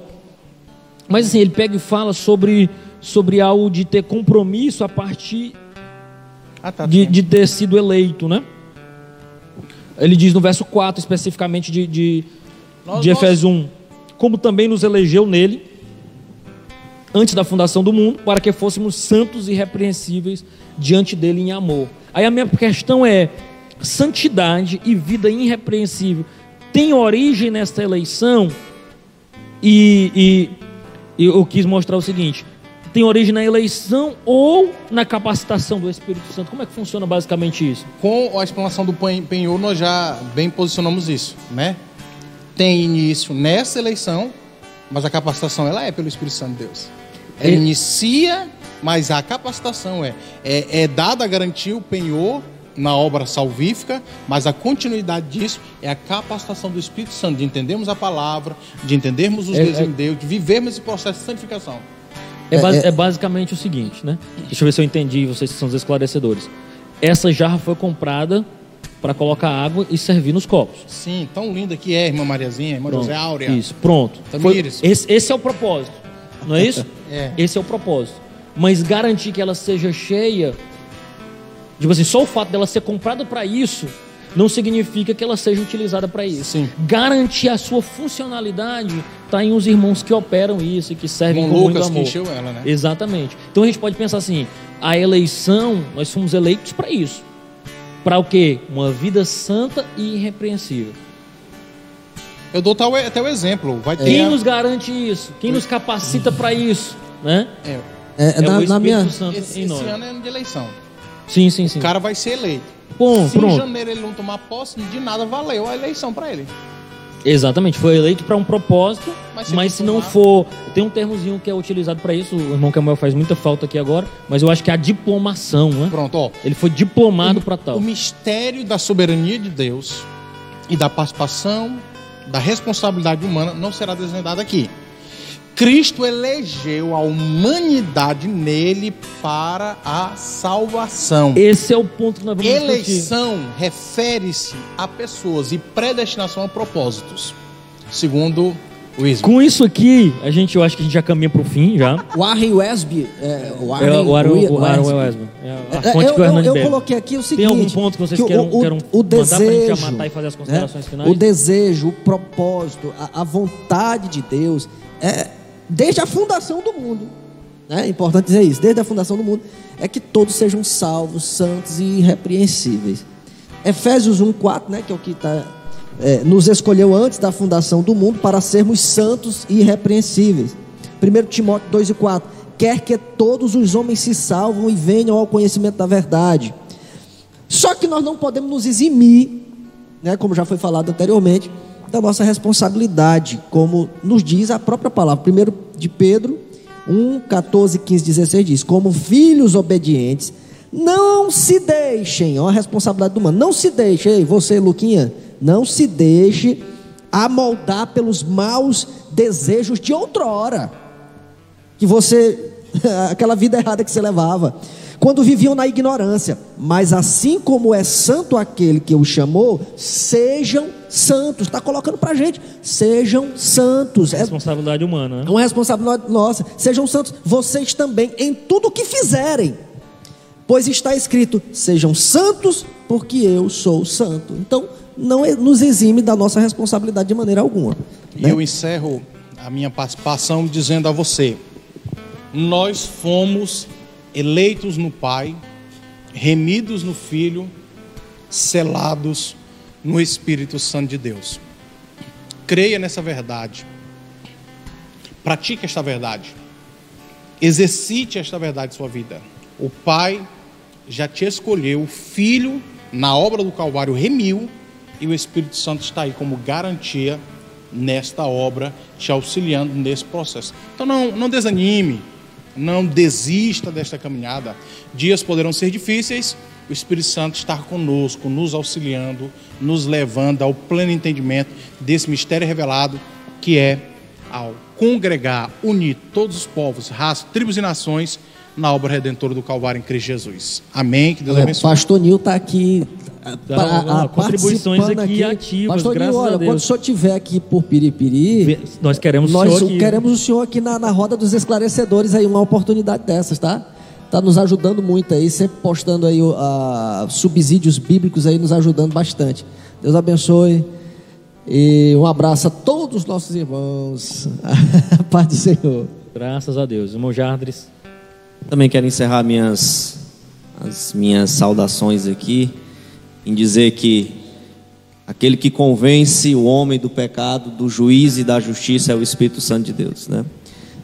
Deus tem um propósito para nós, mas nós temos que se achegar a Ele, né? Chegai-vos até a mim e eu vos achegarei a vocês, né? Então, hoje, grande culto, né? Esteja aqui presente em nome de Jesus. Amém. Lombardi. É, também quero encerrar aqui minha participação dizendo que o sacrifício de Jesus é único, perfeito e tem validade eterna. Nós não necessitamos de outro mediador, nós não necessitamos de outro sacrifício, né? E Jesus se entregou por nós, Deus entregou seu filho. Não porque nós fôssemos bons, né? Mas sim porque ele nos ama, né? E nele nós temos a certeza da salvação, né? Graças a Deus. E como eu o que eu aprendi com Kemuel também, né? Quando nós estávamos estudando sobre a declaração de fé da Assembleia de Deus, que toda a humanidade é predestinada à salvação. Ninguém de maneira alguma é predestinado à condenação eterna. Né? Aí, já tá só no ponto de aqui participar é- da roda, viu? Vai pra roda. Eu é- tô, Esse menino já tá eu- com O frase que que eu tô de fazendo tudo, aqui? O que que eu estou fazendo aqui? É, O? Ela tá é com frase de Kemuel efeito. tá- olha, Kemuel, você que está escapou, vendo aí que viu? não, não, não, não, tá esperando em casa. não está em, não, não é em vão o vosso sacrifício. Tem o- gente que está aprendendo aqui. Mandar um o- abraço também para o Adevilson O. Adevilson, que eu não sei se Com é ele ou é a. Magda. Eu acho que é o Adevilson mesmo, né? É, acho que deve ser a o Magda. Ade- O Adevilson que quer vir pra um debate com a gente. Na hora. Bora! Pastor. Nil tá mandando um abraço aí. Tá Pastor. Nil, nós somos Nós te abençoados amamos. com a sua vida, meu querido. Queremos agradecer todos os irmãos que participaram, que comentaram. Nós somos vossos servos. Se de algum modo nós, de algum modo, tenhamos dito alguma coisa equivocada aqui, nos exortem em amor, nos oriente. Nós não sabemos de tudo. Nosso desejo aqui é servir a igreja de Cristo em amor. Nós estudamos para estarmos aqui reunidos, abençoando o povo de Deus. O Adevilson que é ele mesmo, viu? E ore ah, por nós, tu né? vai vir, Paz, bichão. tô botando fé. Isso mesmo, nós Ore queremos fazer esse- esse- obra. essas- esses debates aqui.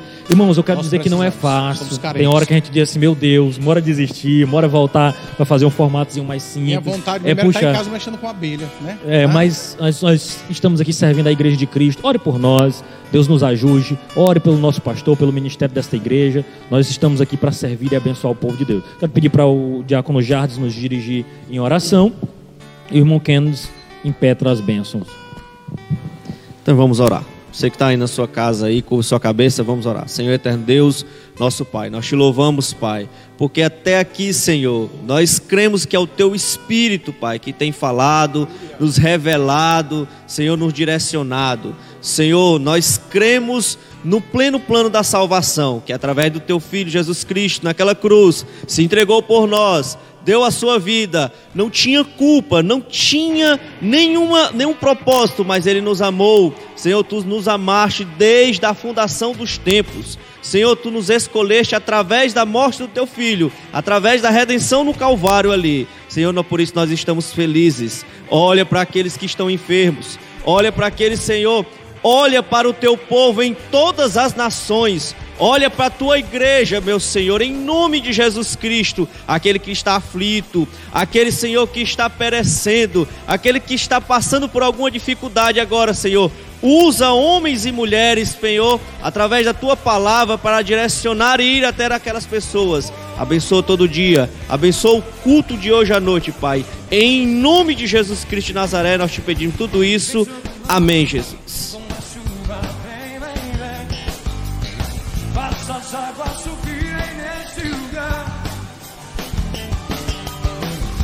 culto de missões, hoje, 18h30, em nome de Jesus.